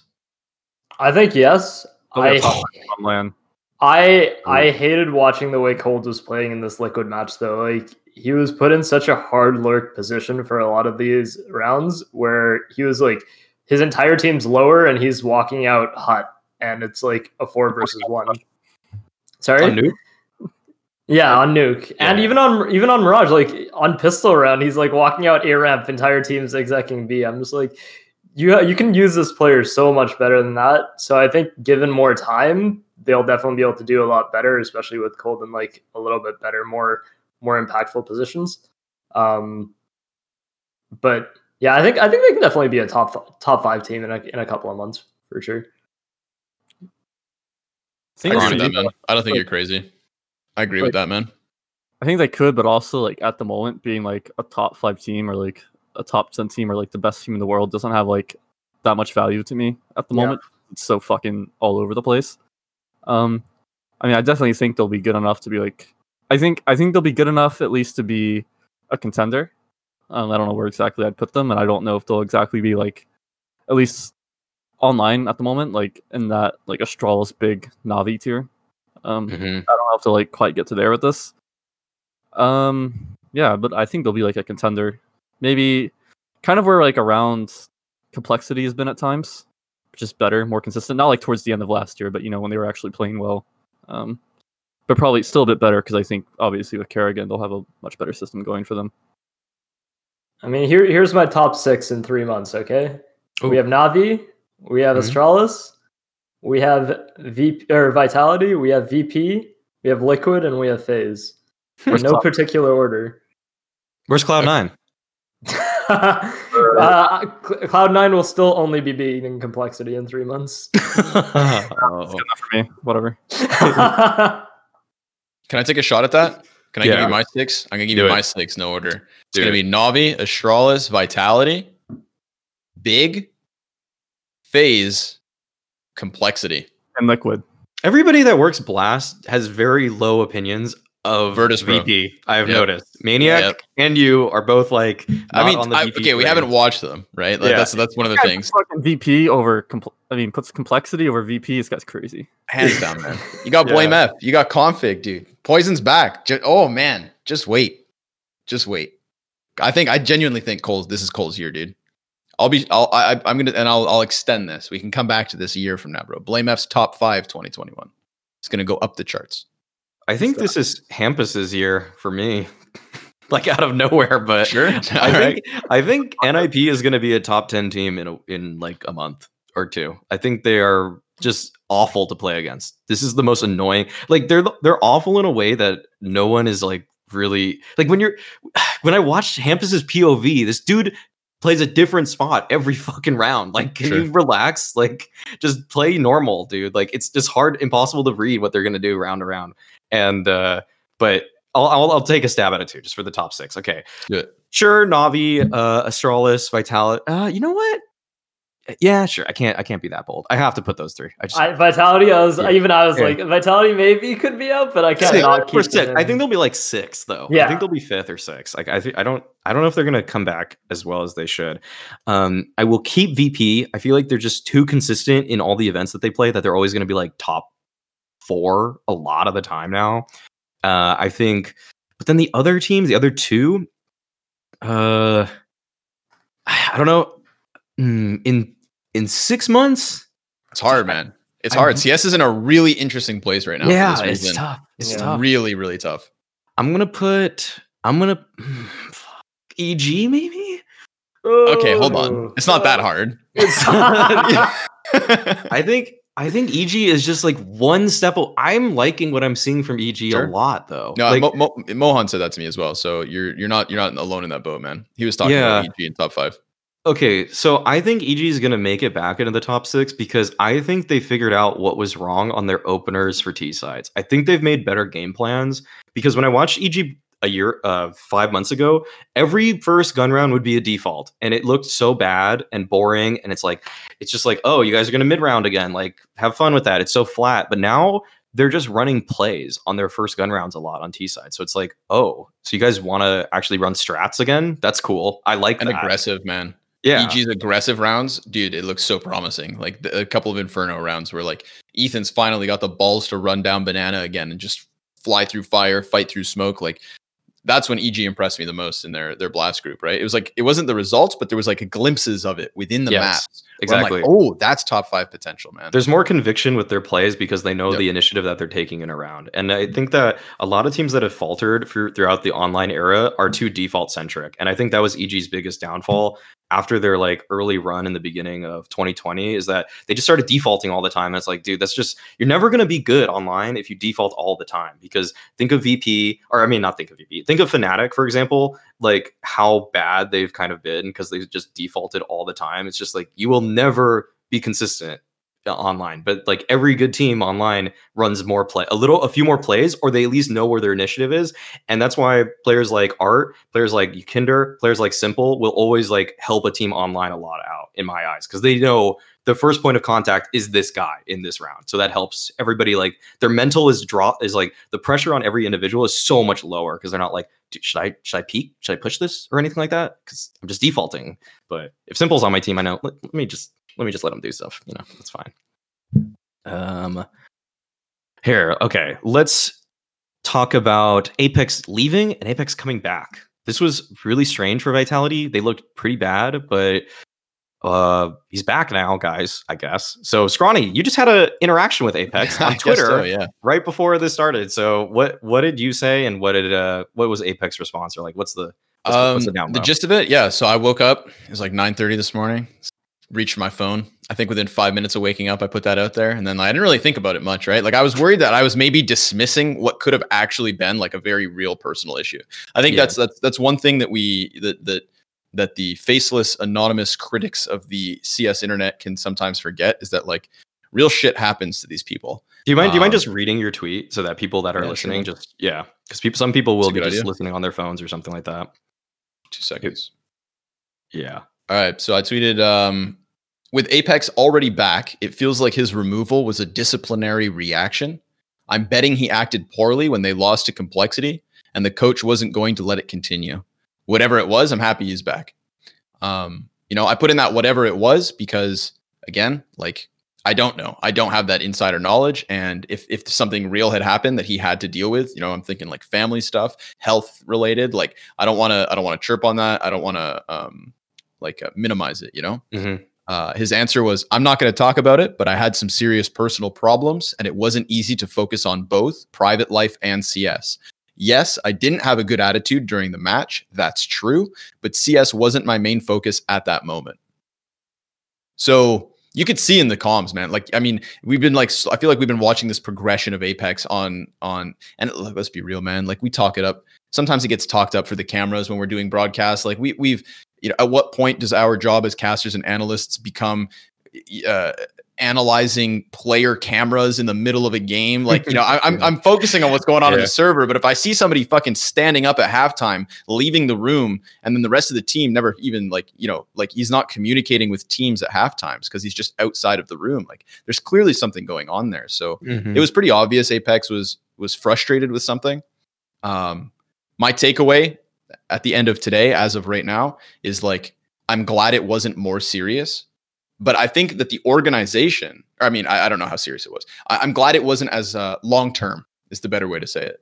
Because the organization made out this comment saying, like, oh, I've removed him from the from the team until the end of the spring season. Which, if we're mm-hmm. going off of the blast season when this announcement was made, bro, that's mid June. Yeah. Like he's supposed to be off for like three more months, four more months and he's already back nine days later. yeah, I know. Like, That's the weird thing. So, so when I, you know, like I think like my tweet comes from that. It comes from that like that. uh It comes from that place where it's like, oh, so it wasn't that serious, and therefore, what else? What else could have been the motivation? And I remember in the announcement as well, uh, the coach took full responsibility. He said, "This was my decision." This was my decision to take him off of the starting roster.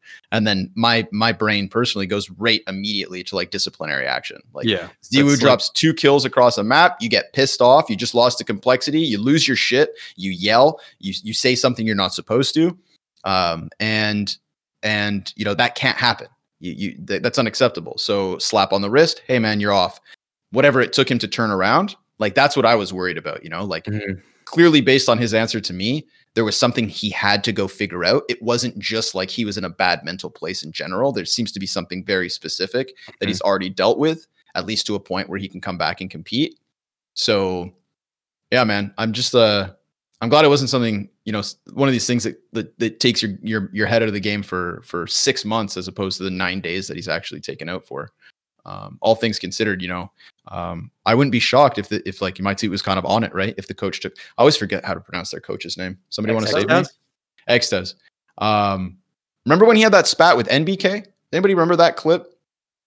Where like NBK turned around. It was after a game. He was playing. NBK was was playing under him, and like NBK at the end of the game turned around and gave him the finger straight to his face. Oh no, I didn't remember that. No, you don't remember that?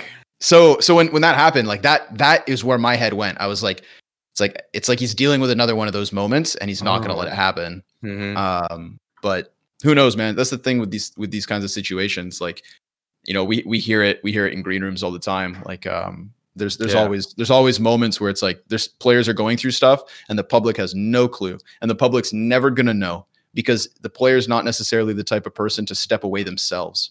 And in this instance, it's clear that Vitality made that decision for him. And I'm just hopeful that like he's in a better spot genuinely already. Yeah, I feel like your tweet wasn't even far from the truth. I think maybe the only thing that might be off was the disciplinary action. I think it might more have been that X has identified that Apex was going through something and he was like, I'd rather you be sidelined while you deal with this. Like, I'm going to make that decision for you rather than let you continue to play or let you make that decision for yourself. Like, I think you need to take a break. So rather than it being disciplinary, I think it's just like preemptively trying to take care of the situation rather than Yeah. let him deal with it all. Mix, have you ever had to deal with a player on a team that you needed to sideline for any period of time for something like this? Mm, not that I can think of. Uh, United, like there might have been a point where it came to that, Yeah, but it never, it never did.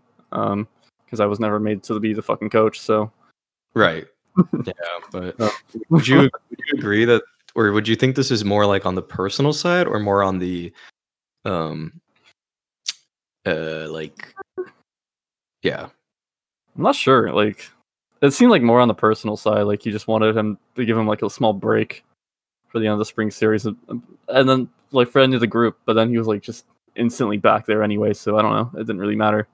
Yeah, I don't know. I- I- It's it's just it's tough to have a, a cohesive team when relationships are this tumultuous. I, I feel like you just don't want to put this much. This is just so many external pressures now on the team that that's why I'm almost like wanting to put Vitality out of my top six in a couple in a few months because if they keep having issues like that, I I don't know where things are going for them. Even though the quality of the roster is so high but I do think that the team feeling united needs to uh, be. It, it's a big part of why they succeed too, uh, along with Zywoo, obviously. So we'll see. We'll see where that goes. I suppose. Um, uh, let's move on to something else. So Fallen. I mean, this is something that I ho- I feel like everybody like should have saw coming. That Liquid brought in Fallen. They said Stewie's the IGL, and now Fallen is the IGL. Uh, so yeah, this is what we all thought was coming, but now it's official. So no, what is uh what's your take on this? absolutely expected. Yeah, um, like to the point where I think uh, when this clip of Naf saying that Fallen was IGLing now, uh, when that came out, and I think uh, Drowlon, uh, one of the big social media guys, uh, tweeted it out, Mhm. and I think Moses replied to him saying like, "It's been like that the whole time." And I was like, wait, Oh, really? what? So then I DM'd Moses. I was like, wait, it has? And he's like, no, no, I was just wrong, actually. I was like, is it to the point where even they think he's been IGLing the whole time or what? Oh, wait, what? How does, oh my god. He's like- How does the coach not know who the IGL? I know Moses is like, I haven't even watched the clip actually. so I was like, oh, Oh. okay. Reasonable. but yeah, I mean, like honestly, this is pretty expected. I, I didn't think that uh, that Stewie would would be IGLing over Fallen for too long. Like it makes sense in a transitional period. Also, just like obviously when you add someone like Fallen and Stewie's been calling and doing an okay job, like you're still gonna give it a try. And I'd rather that they let Stewie give it a try at the start rather than try and go back to him in a couple of months if they're struggling. So this way, at least they can identify like whether Stewie's able to to still like take the reins of this team or not. Um, but also, I think Stewie's just a good secondary caller. I don't think he should be the primary caller for a team like this. Like Fallen's able to to rein them in a lot a lot better. He's also just like he is the captain outside of the game. Like whether whether you think it or not, whether you think Stewie's the IGL in the server, Fallen's the one who's going to be the one leading them outside of the server easily. Like he's going to be the one leading the practices. He's also going to be the one like who's just the the motivational like leader in the team, I guess, in that sense. So I think in general this makes the most sense. I think the fact that Stewie is still calling on Nuke as well also makes a lot of sense, Yeah. given that Fallen isn't isn't the one. Uh, sorry, Fallen hasn't really played that map much. Um, so I think I think Fallen even said that Stewie's probably going to keep calling on that map for the foreseeable future. So I think the way they're handling the transition between the two makes a lot of sense as well. Yeah, I, I for me, uh, there's two things about this that I, I want to bring up. That one, I think that this should elevate Stewie's performance finally. Like Yeah. it's just been way too long for this It's guy gotta be be. this. He's been in the red for just ages now, and and actually, in their BO3 against FaZe uh, that they just played, Stewie had a 1.24 rating, and I mean he was solid. I mean he he was doing actually a, a good amount of work on entries and things like that. So if he gets to think less and just focus on his own game, like I'm all for this, and I think that Liquid can have like another. It's kind of like a, a honeymoon period. Like they might have already had one briefly if if uh they if Stewie was calling, but now that Fallen's really calling, they can have another honeymoon period. They just should just keep switching IGLs and keep having honeymoon periods. Honestly, just keep You've yeah, solved it, dude. keep mixing things up. You know, Guys, I have an idea. yeah. What if none of us are the IGL? yeah. All you guys are doing are just describing Virtus Pro. So Yeah, The what old- VP used to Yeah, right. Yeah, the old the old plow. Um, but the other thing I have to bring up is that if Stewie doesn't start performing well and Liquid don't reach the heights that you would hope that they do, I think Stewie's then on the chopping block because he's not the opper, he's not the caller, and I'm sure he's bringing a lot as a vocal leader on the team, but you would just look to support, replace him with another banging fragger kind of type person, probably. So that's a little worrying for for Stewie's future or people that are fans of you know this Stewie core uh, liquid lineup. Would you guys would you guys agree that I think you're right, man. I think you're right about that one. Like, I don't, I don't think it's there yet. I think that like they have the No, pieces. no. I think, I mean, Stewie definitely deserves the chance to return to it. I feel like Mm-hmm. he's finally, he's almost like finally had his like, uh, his like, uh, his weight taken off because of because of Fallen coming into this. So, um, yeah, I don't know, I don't know how long you give him, but I don't think he's gonna need long, dude. I, I think Stewie's got this. I, I think, I think Liquid like just this formula is gonna work, and it already is. My biggest question with Liquid was like, is Fallen's form gonna be good enough? Is Fallen's offing actually gonna be strong enough for Liquid to contend again? And I think after today's series versus FaZe, dude, we've already got our answer. Like, like Fallen looks, Fallen looks tip top shape. Mhm. Um. So now it's just about you know Stewie bringing his gameplay up.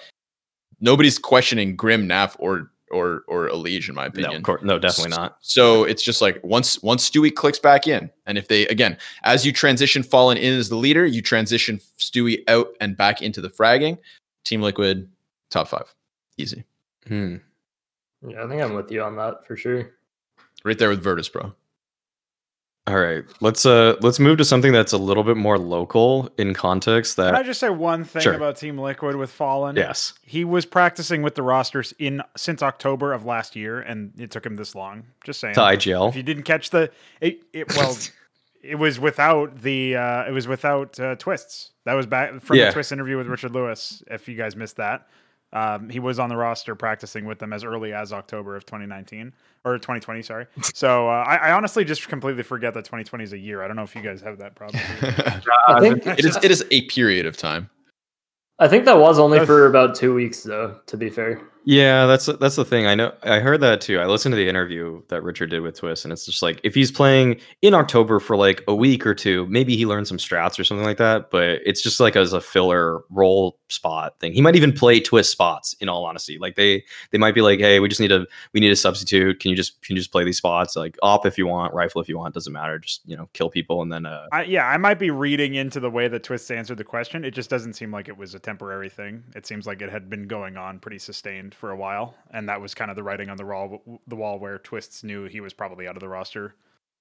I mean, But it's just could be anything. When like, even if that even if that was the case, just keep Stewie calling, just because it creates more consistency in the matches you still have to play. Like it just Yeah. creates a weird Yeah. dynamic if like you're bringing Fallen in and like you're having him practice soon, but like you're having him call, and then like you start playing some other matches with Twistzz, and like Stewie's calling, and then Stewie's probably still having a lot of input with Fallen. And it's like it just overcomplicates it. So where it's like we'll just have Stewie call for now, get things integrated when the time's right, then Fallen can just take over.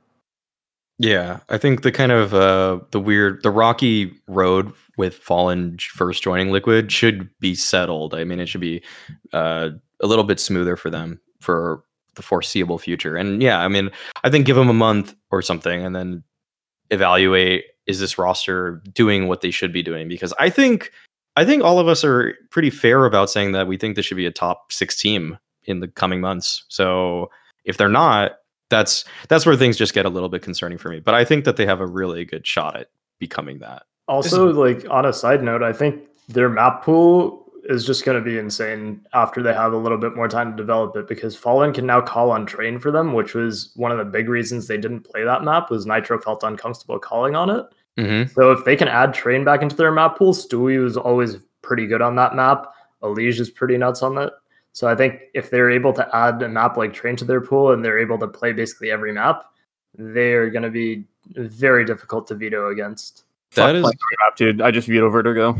Never have to play again. that is a that is an interest. Dude, I, wait, Mix, you wanted to ban Mirage and now you want to ban Vertigo? Yeah, you can't ban two maps all the time. Can you just get rid of both of them? They both suck.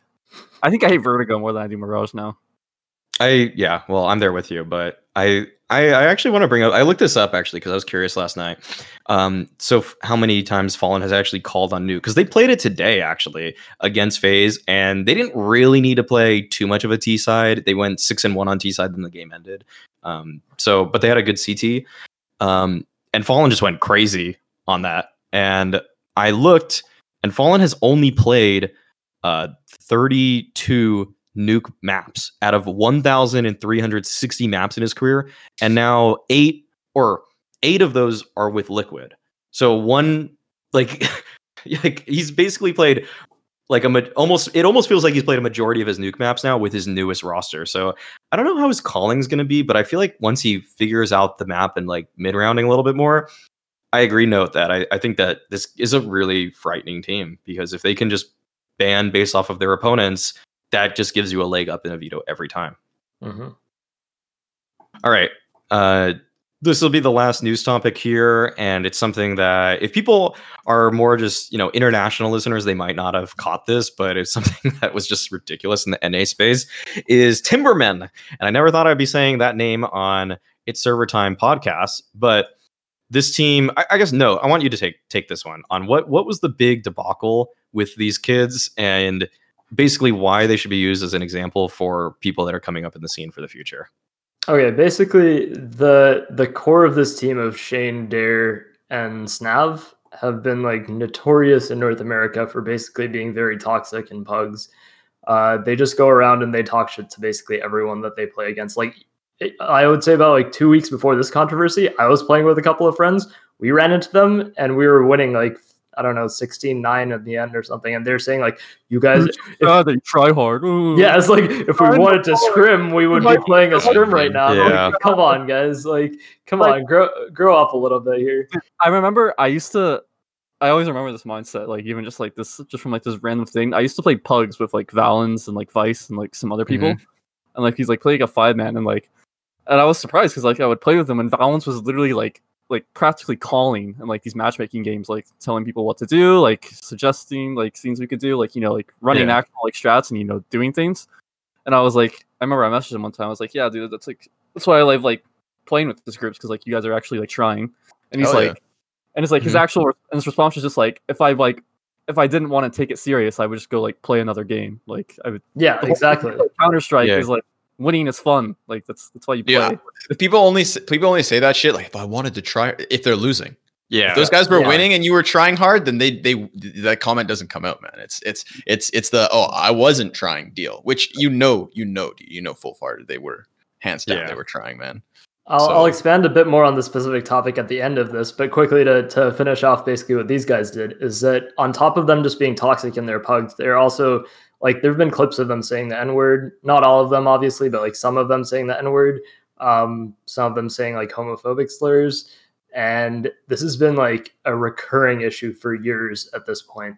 And essentially, what happened is some person that they played against in a regular pug tweeted out uh, a clip of or a clip or an image of one of the players uh, saying something about them like oh you clearly you weren't raped as a kid or something which is like really fucked up to Oh. say like Yeah, it's really that. fucked up He defended that sentence, by the way, and like I, they did that little interview after, and he like he literally defended that.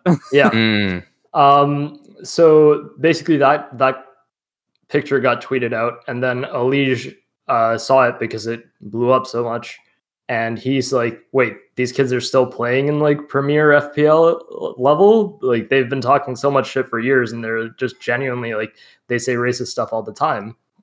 And from there, once Elige drew light to it, like a lot of other people who'd run into them started bringing up like clips or instances where they'd had issues with these players. And then I think s1mple also just got involved and he's like, these kids aren't shit or something. Like he said something that was like, that's why these guys will never make it. Mhm. Um, and from there, I think Faceit initially handled it really weirdly. Like while they were investigating, they banned one of the players for a week. Um, and then they issued like permanent bans. I just like if you're gonna be investigating them, there's no need to ban them for one of them for a week. Just do it all at once. right. Um, but they ended up permanently banning them from FPL. Uh, Mhm.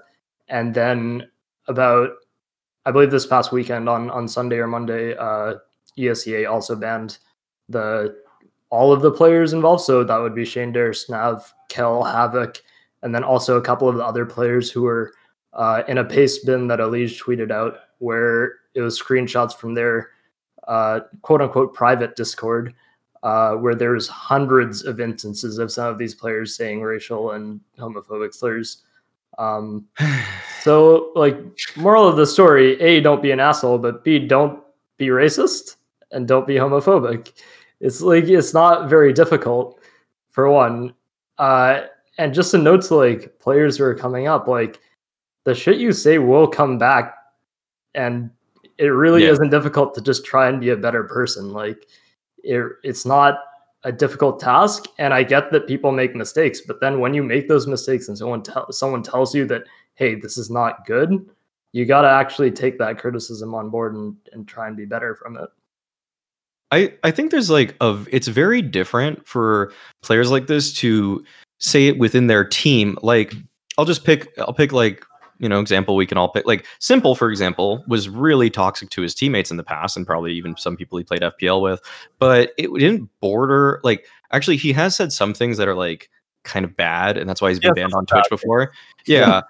Uh, but he's not doing it to like everybody he plays with all the time pub like in all chat or whatever it's more like it, it, the relationships you have within your team are very different than the relationships you have with other people external to you like it, it's so th- what you say to your teammates can you can actually kind of like i'm not i don't condone any of that kind of behavior but i think it, you can actually say some pretty mean things to your teammates if it's like for the sake of trying to improve as a team but if you're just saying it to random people in pugs that's like you're gonna get a reputation that's just like really bad and is damning matter- for yeah forever. It's just the weirdest fucking thing I've ever heard someone say, and it's the entire reason pretty much they got like caught, I guess, and like got this mess. Mhm. Like all they had to do was not tell someone they weren't raped as a kid in a public. Let's just stop saying that. Let's just Pretty- stop quoting them in That's general. pretty easy to avoid, I think. Yeah, I am just saying, like, Yeah.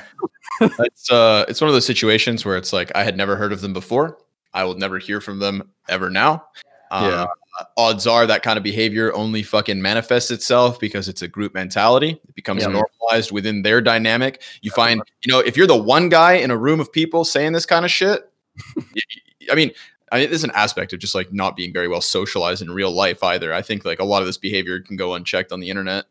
Uh, and then when you find other people who do the same shit, then you start doing it together. Then you find a third person, fourth person, etc. And like yeah. it manifests, man Mhm.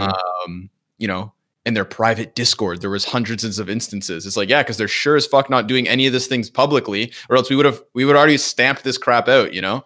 yeah. So I, I feel like this is one of those moments where like the you know if we compare them to like a fucking hornet's nest or something, it just it Mhm. went unchecked. You know, it was one of those ones like growing in the walls, and then a Elige just ripped the wall down and everything's gone, you know, and like Came it's just through it- like the Kool Aid Man. yeah, dude, it's like it's Also- evidence of just like how insignificant these guys were, and but I'm glad it got stamped out because it needs to be. Let them be the examples for anybody else who wants to come up in CS:GO, man. Like, uh, the biggest issue that like I had with the whole situation was just like how like and like how intensely they were like defending everything they said. But I will give like at least one of them credit. I don't know if any of the others did, but at least I know at least one of them like backed up and made like a genuine apology. that No, like was some- Kel. yeah. Um. So yeah, so yeah, at least like at least one or two of them like did make like genuine apologies after the fact, like, and didn't just like make like meme apologies like I like some of them were doing, and that just Yeah, pretending like none true. of it was a big deal. So and there's So no Rec, redemption. Rec and Kel both both made like preemptive apologies, and Mm. those were actually genuine. Yeah, Yeah. there's no redemption if you don't if you don't try to walk it back. Uh, when even when you do walk it back, there's always that question of like, are you apologizing because you mean it, or are you apologizing because you got caught? Yeah. It's like the Um, things that they did. It's not like these are like the worst things in the world to ever be doing, especially like dumbass fucking teenagers. Like even I like used to be in pugs, like couldn't control my fucking emotions and used to just be like a toxic shithead, right? It's like it's just a case of okay, you got caught, you're gonna have to serve a punishment either way. You don't like fucking back up and like try to defend it. Like this isn't like some like irredeemable thing that you did. You can just like apologize for it. Say yeah, I was a fucking idiot. I was surrounded by idiot friends, and I'll try to, you know, I'm gonna try to improve as a person, surround myself with better people oh that shit was wrong and i'm just gonna try to be a better person from now on and like Especially if, if some of them are Yeah. If some of them aren't backing up, then it's way easier to blame them. Then it's, it's even easier to apologize if you're like, look, it was really this guy's fault. Like, and know, he doubled down on it. yeah, so yeah, exactly, Yeah. man. Back up. All right, all right. Let's let's move on from that. Let's move to something. Uh, let's we got just a couple more little segments here. So Qu- quickly before we move on, like slightly tangential, but just like some of the attitude that I see, not from these guys specifically, but just from like players in North America. For example, that whole like, oh, you get are these is, is this a scrim or something? I'm just like, that's the way you guys should be playing the game, guys. Like each game that you play, you should be trying to win. Like that's how they play in Europe a lot of the time. That's the reason those players are like they improve so steadily, and the reason why players from North America struggle when they they try playing against teams in Europe. Like a pug in Europe can contest against like decent teams because in North America because they just have better fundamentals from playing the game right. It Just shouldn't be a detractor to play the game properly at all times. a lot of the best players like most of them probably like s1mple cold like for instance like it's literally they only have one mode when they're playing counter-strike whether it's like a fucking pug fpl like a match or scrim it's like they're gonna be trying they're gonna be like trying to direct things you know like trying to actually play you know good Mhm. cs you know talking to their teammates you know shit like that so it's like i don't know it's just such a it's like such a dumb mentality that will never take you anywhere if you're like acting like oh this doesn't matter yeah, Uh, I remember I remember in uh like Thorin's reflections with GeT_RiGhT, the more recent one he did about how GeT_RiGhT was like a try hard. He was labeled a try hard in the community or something like that. And it's just like how people thought grinding demos or something like that was being you know just trying too hard or some shit. It's just like what? Like please, please, dude, for the sake of our enjoyment in loving this game, try harder. I want people to be Yeah. better. you know, so keep use that pug the best and most efficient way possible and try something new that you maybe you can integrate into your strat book or some shit like that. Like, yeah. Okay, I think we wrap that one up. So let's get into uh, just final. We'll throw it out there. We already did some predictions here, but we'll just do some more uh, Katowice centered ones. So let's do this. Who are? I'll go around in a circle. The I think six teams. Yeah, six teams qualify for the IEM playoffs, and then so you're gonna say those six teams, and then tell me who you think are the teams that are gonna win it and come in second. Let's go with Scrawny first. Who's who's your top six here? Sure. All right. and you can use the bracket so far. That's that's already like Yeah, um, yeah, yeah. don't don't turn away from the results that have happened so So- far. Right, man. Sorry, hold on. Um, so I've got uh coming out of Group A, Mm-hmm. I've got Astralis, Heroic, Oh, and Big. I say Heroic just because they're in a place where they have to win one best of three to get out at this point, right? It's the top two from the group. it's against spirit Um, though It is against Spirit, and I think they've got that. I've got that, bro. They've just beaten Big. Uh, I don't. I don't think Spirit's gonna take it. It's it's too much pressure. Spirit's gonna crack, and uh, we're gonna get like a little a little dream run here from Uh, Heroic. online drinking coke they got this We'll see. We'll see, man. 1BO3, heroic, they need it, I think, more than anybody. So I say they beat Spirit, they go through. Big runs it back through the lower bracket. Uh, unless Evil Geniuses has a surprise. Okay. So Okay, Astralis. Heroic, Big. Group B, Liquid. They only have to beat a Wounded Vitality tomorrow. Vi- uh, Navi. And uh, I think Vitality comes out of the lower bracket, if not Nip. So to reiterate, top six Astralis, Heroic, Big, Liquid, Navi, Vitality. Navi take the event. Astralis Ooh. come second. Bold predictions over here. Okay. Well, the big running it back one is actually pretty. I think that's pretty bold. That's like a tough. That's Uh, not an easy accomplishment for them. Now that lower bracket's pretty stacked. Yeah. yeah. Okay. Uh, note who's your who's your six? All right, so I'll take Astralis and Heroic from Group A. Uh, Okay. And then out of the lower bracket, uh, it's a hard one, but you know what? We're gonna say EG make it out. Mm. They're gonna have a little run through the lower bracket after losing to Astralis. And then out of Group B, we're gonna take Liquid. Uh, we're gonna take Navi, and we're gonna take VP as those three teams coming out. Those are good. Scrawny once again criminally underrating VP, by the way. Yeah, Um, we'll see, man. We'll see. They've had a long way to go, though. It's not e- it's not easy to predict them either because they haven't. I Even played refuse to believe Sanji will be in a top five team. I just refuse it. I They can't. were weren't they top? They're already top five. aren't They were top five already. They were but actually top five. Like, They're already top five right now. at this event. I think this event. You look at you look at the the ranking in this event. Th- this event is going to change up the rankings big time, right? Like, like there hasn't Yeah. been VP hasn't had overlap with a lot of these teams, man. At least not from what I'm casting. I'm super biased. I only cast a certain bit of the calendar. I'm Uh-huh. uh, contractually obliged. I'm not allowed to watch anything from ESL. oh, okay, yeah. It's not true. I use that Um, excuse too. Yeah. and, and then winning the event, I will say that it's also going to be Navi. Um, I don't know if Astralis makes it to the final. Honestly, I think they might. They might get knocked out in the semis. Maybe like, yeah, they might get knocked out in the semis if they get like a, a interesting bracket draw. Then again, if they get drawn against Liquid, it's a free run to the finals for Astralis. Um, so yeah, I'll say Navi, and then I guess we'll go with um maybe we'll have Liquid as the runner up. Hmm. Okay. Okay. Mix. Who's your?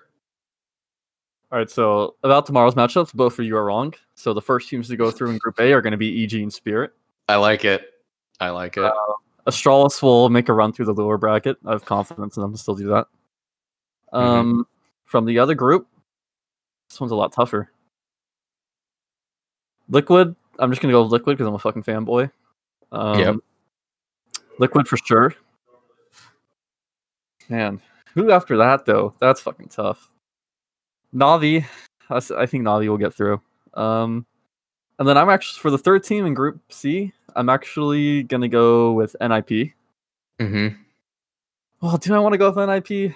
Actually, no. I know, right? Do you I ever really want to bet on NIP? It feels I bad to do it every time. They'll be good, but like I don't think they'll be quite good enough to get through like um to get through Navi or VP, whoever they have to play after Furia. I think they'll beat Yeah. Furia, but I don't know. Like the the next team coming out of that is so tough. Um, I'll just be a fanboy once again. I'll go with FaZe. So Ooh, the whole lower bracket run here. yep. Okay. Liquid Navi FaZe. I'm predicting FaZe is gonna go on some like honeymoon period shit. Um also, I mean it's just like one of the first big events back from break, so you know, and it's online, so who the fuck knows really. Um winning the event, I have absolutely no idea. Anything I say is literally just guessing. Um dude, who do I want to see wins this event though? I don't want to say Navi. That's too easy.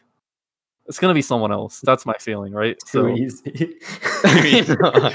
I'm waiting for you to make sense, bro. Why is Yeah. Mix like the De Bears of our podcast? like the put up or shut up De Bears of our podcast. This has to take the hipster opinion a lot of the time. If you really think mantuu is better than ZywOo, you'll Oh, say it right yeah. here. You make it out. mantuu over my team instead of ZywOo. I never said mantuu was better than ZywOo, okay? I'm not brain dead, alright? yeah. Winning the event though, um fuck me, dude. Like I literally have no idea. Just go for the bold pick then. Just go for Alright, you know what? Fuck it. FaZe, they're coming through the lower bracket. oh my Roller, God. dude. They're gonna be fucking feeling it. and then they're gonna steamroll through. They're gonna get like some like lucky bracket draw or something. They're gonna win the event, and Navi will come second. Hmm, Big play Twistzz is just gonna be too much for them. okay, all right. Is it wait? Is the grand final BO five or is it BO three? It's go- it's five. Uh, It's BO5. five. It's BO five. It's BO Is five. it? I'm Yeah, it is. it with is. Fuck it, I'm sticking Uh, it. honeymoon phase I Okay. don't like BO5s. Just putting it out there. because it's like I I almost kinda- want to say Spirit, but it's like, can I really see Spirit winning? Like for some reason, that just sounds wrong. they just won a DreamHack, dude. They just won. They're a gonna lose DreamHack. tomorrow, just so you know. It's Uh, Yeah. Okay, all right. I'll DreamHack do, super comparable to IEM Katowice Yeah. with all top 20 teams, by the way. hey, they came out on top of uh, EG and Big there, so I mean, they didn't beat them necessarily, but they they uh they did better. They placed better than them. So Listen, I go for like the hipster predictions because predictions are just like a complete crapshoot, It's anyways, true. most of the time. So it's like, what do I have to lose, really? True, true. Okay, I'll do mine. Uh, I think the Group A teams will be Astralis, EG, and Spirit. Also, um, I don't know if I really think EG is going to beat Astralis, but I think I'm actually confident in them making it through the lower bracket. If they don't, so I think either way, it'll be those three teams. Group B, I will go with have to go with Liquid. Got it. Got to do it. Uh, then, um, for the other teams, got to do Navi, and then. Dude, last yeah, it's just so hard. boring, but I just have to do VP. I just have to, like, I just love that team too much. And it's like, as a fan, and I actually do think they will probably beat everybody. So, Vitality. yeah, Vitality is, is, um, probably they're going to be their toughest opponent in lower bracket round three. So that'll be close, but Like, it would I would be, be surprised to see Vitality just pull like a complete like just kidding, and then like just come and win the event. you know, Sure. it's, it, it's Yeah. possible. It's possible, but, uh, if it's Honest- not Navi Astralis, it's gonna be Navi Vitality finals. I think. ooh, yeah. I just You know, can't I- pick the top, like, top ranked teams and just be like, that's how I'm ordering my event. Sure. Yeah, So- that's, that's what I. That's like that's what I like don't like doing for some reason. I don't know. It also just makes the event more interesting to me when I just make some like weird predictions. I just want to see if any of it comes true. Yeah, exactly. Because then you have yeah, something to ride for. You have something, yeah, to watch it Set, for. set yourself up with the excuses early on, Mix. You got it. right. Now I'm fucking excited to watch FaZe. You know, like I can't wait. Yeah, true, true. Um, I think okay. So the three teams. Yeah, I'll do. I'll just say all the six again: Astralis, EG, Spirit, Liquid, VP, Navi, and then I think the winning team will be. Let's do. I'll do. Astralis win, but VP come in second. Yeah, that's my. That's how I go bald on this.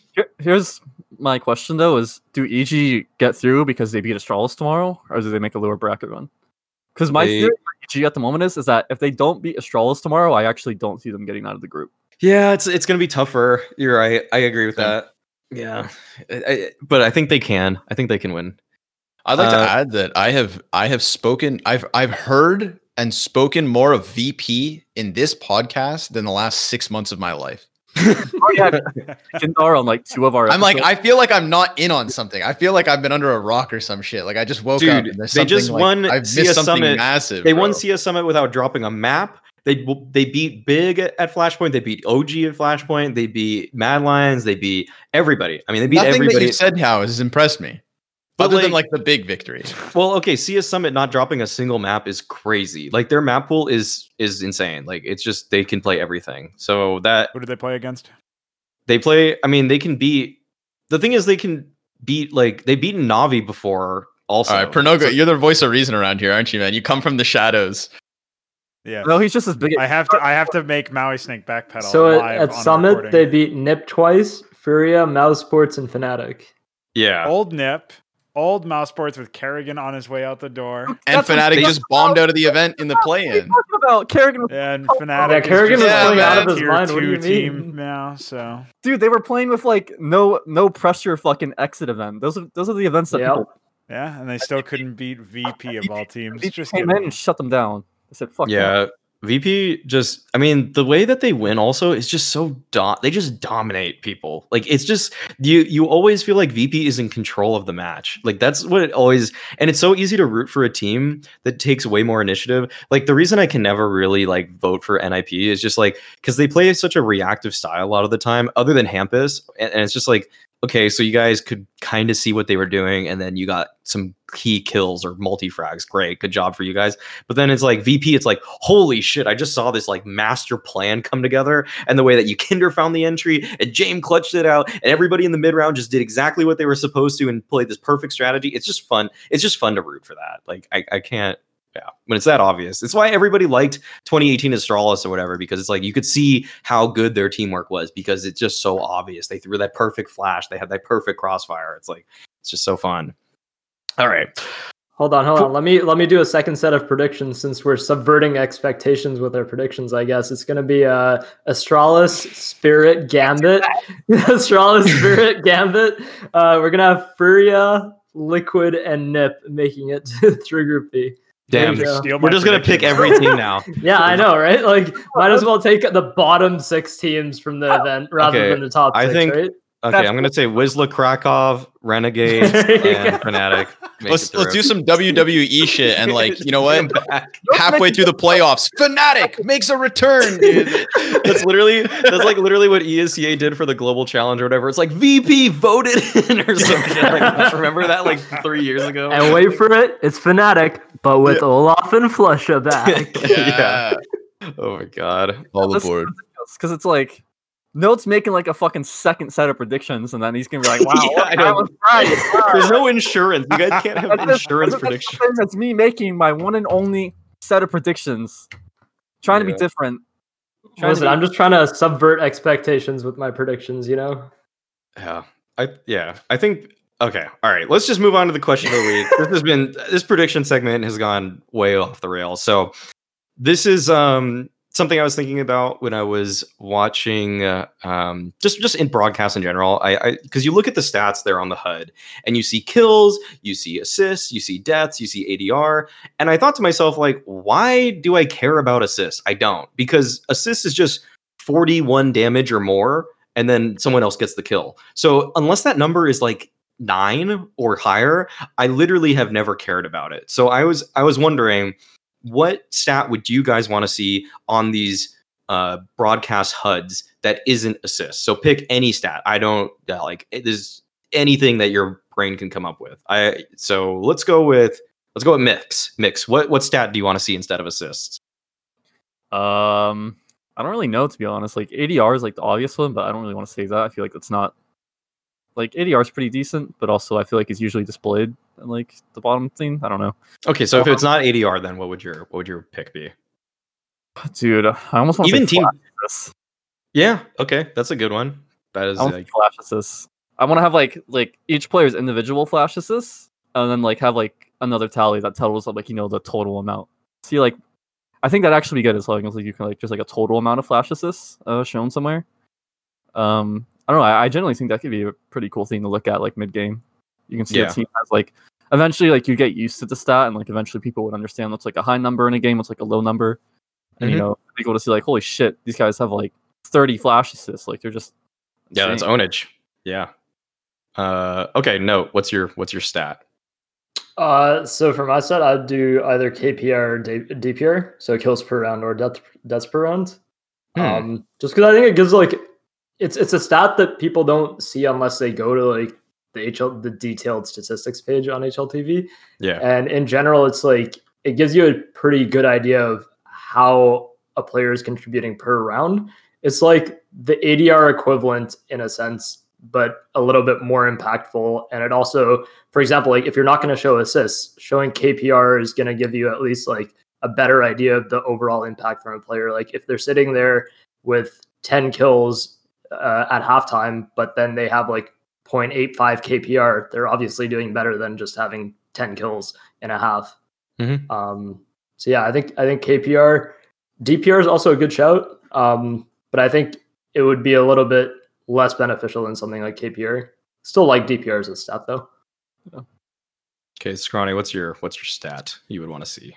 Going down that same road as Note, I think uh, uh, personally, it, to me, it's uh, first kills. Yep. Ooh, First Yeah. kills. first, First skill's really good. That's really. Good. And if we do like a like a slash, dude, it's very easy to do first kills slash first deaths. Oh, Um, jeez, um, people are gonna get flamed. Yeah, though. Because like when, when we're working at Blast right now, we've got uh, we've we've got a web browser like that just keeps live stats every single round. It's updated. I think sometimes it's at DreamHacks too. It's like I don't know if it's if, th- if that there's the stats helix. Point being, every single round you refresh it and you're just you're getting tons of stats man and that's the one that i feel like i was using the most uh, at the most recent event was uh, first kills first deaths it keeps track of like first kills first deaths op kills deagle kills clutches each multi-kill etc and uh, you know clutches i feel like is another fun one to remember but Mhm. there's so few clutches in a game that you can normally remember them on like off the top of your head uh, Yeah. more or less, right? Like if they're very impactful clutches, then then you don't really need a stat to remember. Uh, but but first kills, first deaths is a really big one. Obviously, you know, you, you kind of you gotta, especially if you get somebody with a ton of kills and he's also got a shit ton of first kills, you're like, all right, this guy's smashing. Like DPR Yeah. kind of tells you, right? Um, except for for it's like you know, setting the precedent with man advantage is really really important. So I'm I'm all in on that one, man. It also Yeah. helps you show like the impact of certain players, like YEKINDAR or Art, for example. Mm-hmm. Mm-hmm. I think I think for mine, I was kind of leaning towards flash assist or enemies flashed. So because I feel like it it's just like if you see a player who's 0 and 6, but then you see they have 15 enemies flashed, I, I just know that they're doing something for their team, you know, and so it would always give them Yeah. contribution. You go back and look at the demo, and it's like Dust 2, and they're just like flashing. They're flashing for everybody long, you know, and then they're the last person with no nades, and it's just like, okay, what are they supposed to even do? So I, I think it gives better context to their role.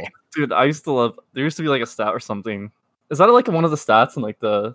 It's like one of the stats in like the scoreboard, right? And, like, Yeah, yeah. So you can just pull it from the scoreboard. Yeah, Yeah. yeah enemies Yeah, flash. like- I used to like playing pubs with friends. I would just farm the fuck out of that stat. You just toss flashes over mid mirage at the start. You're not doing anything. Yeah.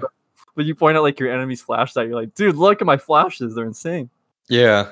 I think if I saw okay, so my answer would be enemies flash, but I think a stat that I want to see actually at the end is I actually like how RWS is calculated. I think RWS is surprisingly decent for for certain pro games because dude, honestly, I don't want to like when I see and I will I'll just say it. Like if I see ropz with 25 kills, but I know that 15 of those kills are when he was just getting people as they were exiting, like his R dubs would be like 5 in this game. So I actually I don't want to see it live on a scoreboard, I'll say, but I would like to see it in an HLTV. Like I'll say that. I, was, I like I actually think R dubs contributes in some way to the impact a player had. But I don't like I don't think it's perfectly calculated.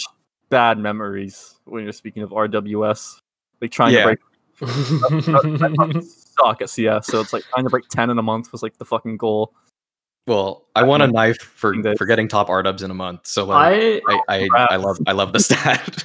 I don't like RWS as a stat just because I don't think it gives like an accurate representation of a player's impact in a match because it It's only calcu- it only calculates based on whether you win the round or not. I would rather have something like an impact rating shown.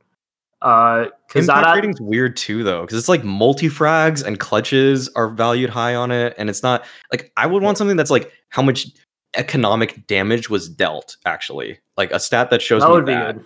Like, because I want to know if if somebody because if someone's farming ecos, like it's just like, dude, sure, like I- like total money denied or something like that. Like yeah, uh, taken away. Like how much yeah. money was on that person when they died, Yeah. including the nades that they had. Because like if they killed them in the beginning of the round, that's more valuable than the end of the round a lot of the time. So, I mean, maybe not because if it's a clutch, but you know what I mean. Like, But I mean, it- on top of that, that's why RWS is like not a great stat because if you're picking off three people and you still lose the round, hey, look, you're getting zero RWS. Those were the I- worst, those are the worst moments Uh, ESEA when you like you open up a round, it's like you get like a you open you get like three entries and it's like a four v two, and then you and you just lose. watch you're watching your team slowly throw away the round.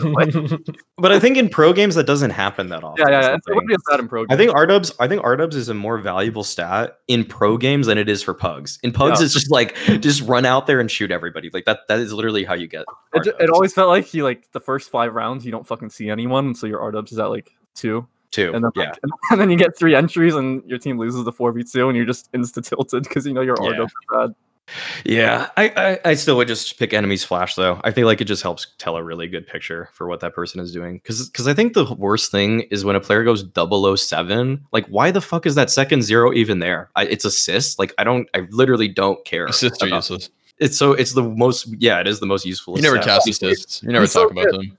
He's so. Eight- dude, he's got eight assists, bro. Like, Yeah. no, he's popping off. Dude, it's be so good. It's like you're it's like you have like kills, enemies flashed, and then like deaths, Yeah, and it's like and this guy's like 007. You're like, holy shit, this guy's actually not yeah, that that's useless. That- yeah, that's right. useless. Yeah.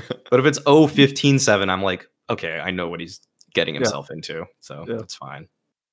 Okay. I got one for you guys. What would you think about something like a stat that tells you how many times you were traded? Because this is a situation where Oh. obviously it only makes sense on T side. It's very niche in terms of its application if you're trying to figure out like a Uh, an entry fragger's position and how successful they are. So it's probably something for the scoreboard or something that you can access at the end of the half or the end of the round. But I feel like that would be super useful to tell you like what's gone wrong on a T side or what's gone really right if you see a runaway T side and it's like, oh, they're getting trade kills every single time. Obviously, you can just remember that if you're casting it or something, but that would be something that would be great to have in my back pocket if I'm trying to analyze like how a team is finding success or failure. I think that would give a lot of credit to entry fraggers that are dying without getting kills because Yeah. like you're Yeah. saying, I mean if it's if they're traded then they're also making space for their team. So that's always valuable. I agree. Hell yeah. All right, that's gonna that's gonna bring us to a conclusion here. So we're gonna give everybody a chance to plug whatever's coming up for them. So Scrawny, what what is going on with you? What do you want to plug? What do you want to tell the listeners? Um, not too much, man. I'm a, I'm a little bit off the cast for a little while, so uh, I'm just gonna be at home, gonna be streaming basically daily, unless I've got podcasts. Uh, so yeah, just uh, you know, follow on Twitter, follow on Twitch, watch me play some Danger Zone, watch me play some CS. I've come home and told myself I'm gonna leave. The next time I leave, I'm gonna be way better at movement. That's what I'm focusing Mm. on. Yeah, Launders told me I wasn't making the cut. Um, on the chopping block, you know. Uh, so so yeah, man, just playing a bunch of CS, hanging out, playing games, doing as doing and watching as much CS as I can from the Nope. sidelines. Random question though. When's the last time you played a pug? Last time I played a pug, Uh, wait, or me note? or Or who do you, who are you telling? Who are you, All of, you. all of us? called me. Uh, two, two two days before I left Europe, so like four days ago. Last night? Yeah, I played pugs and scrims yesterday. So yeah. Dude, what the fuck? It has literally been about a year for me since the last pug I played. Oh, well, I kind of go in waves of pugs. Like, Never been yeah. happy. I was I playing. thought I was about to go like, uh, we can still make this work mix, I guess. Like, eh. you know. I was playing games with Maniac and Pimp, so like I wasn't gonna pass that up. You know, it's like I the yeah. closest I've ever been to being being a pro. Man, I felt it. That's how I May- felt when I, when I got to play pugs with like Valens and Vice, and then like Elige joined one time, and like Yeah. I was playing Inferno A site with Elige, and I still have great memories of that, and that'll be my greatest Counter Strike playing experience. Hasn't played a pug since. yeah, I, I was like, this is good. I'm out. yeah, yeah. Uh, no, what are your what are your plugs this evening? Uh, I should have this feature on Junior coming out anytime, like literally any moment. Um, as soon as Louise finishes editing it, so you can check that out on HLTV. I also did an interview with Pete, uh, Peter last week, Oh yeah, um, That was a good one. which came out later than I expected, but you guys can check that out as well. And uh, yeah, just follow me on Twitter. That's about it. Mix. What's your what's your plug? Just Cloud9, I guess. The usual. The usual. Sweet. No player. You usually pick a player. Have I shouted out oSee? I'll shout him out again. Shout You've out shouted him out at least half of the pods. to be honest. so yeah. All right. That's a good Uh, Can I say? yeah. I'll plug um the I, I'll plug the thing I'm working on with Dinko, which I think is pretty sick. The Yeah. post plant after show that Oh, yeah. Check that out still. That's That- sick quality, man. that turned out surprisingly well. Like for just an idea, just we put together and everything. Like Dinko worked with that producer, and they came out with a lot of great stuff. Um, I gave, I mean, I was giving feedback to. I think, I think everybody was giving feedback. I don't know what the correspondence between Haka and Blair was before it happened or anything, but I think, I think we did a really solid job. And for a pilot episode, I think that's something to check out. So if you guys haven't seen Dinko's um, YouTube channel or just check him out on Twitter. I'm- I think it's probably in his pinned or something like that. The the fact that we did that episode, that stuff's really sick. Be so be on the lookout for post plant episodes.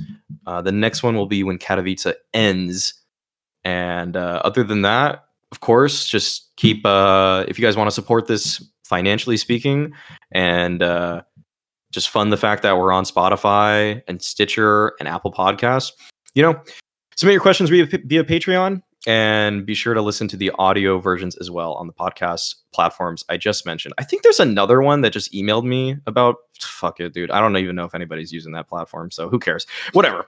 Listen to it. Be sure to subscribe to my YouTube channel because I'm putting out slightly higher quality stuff, I guess.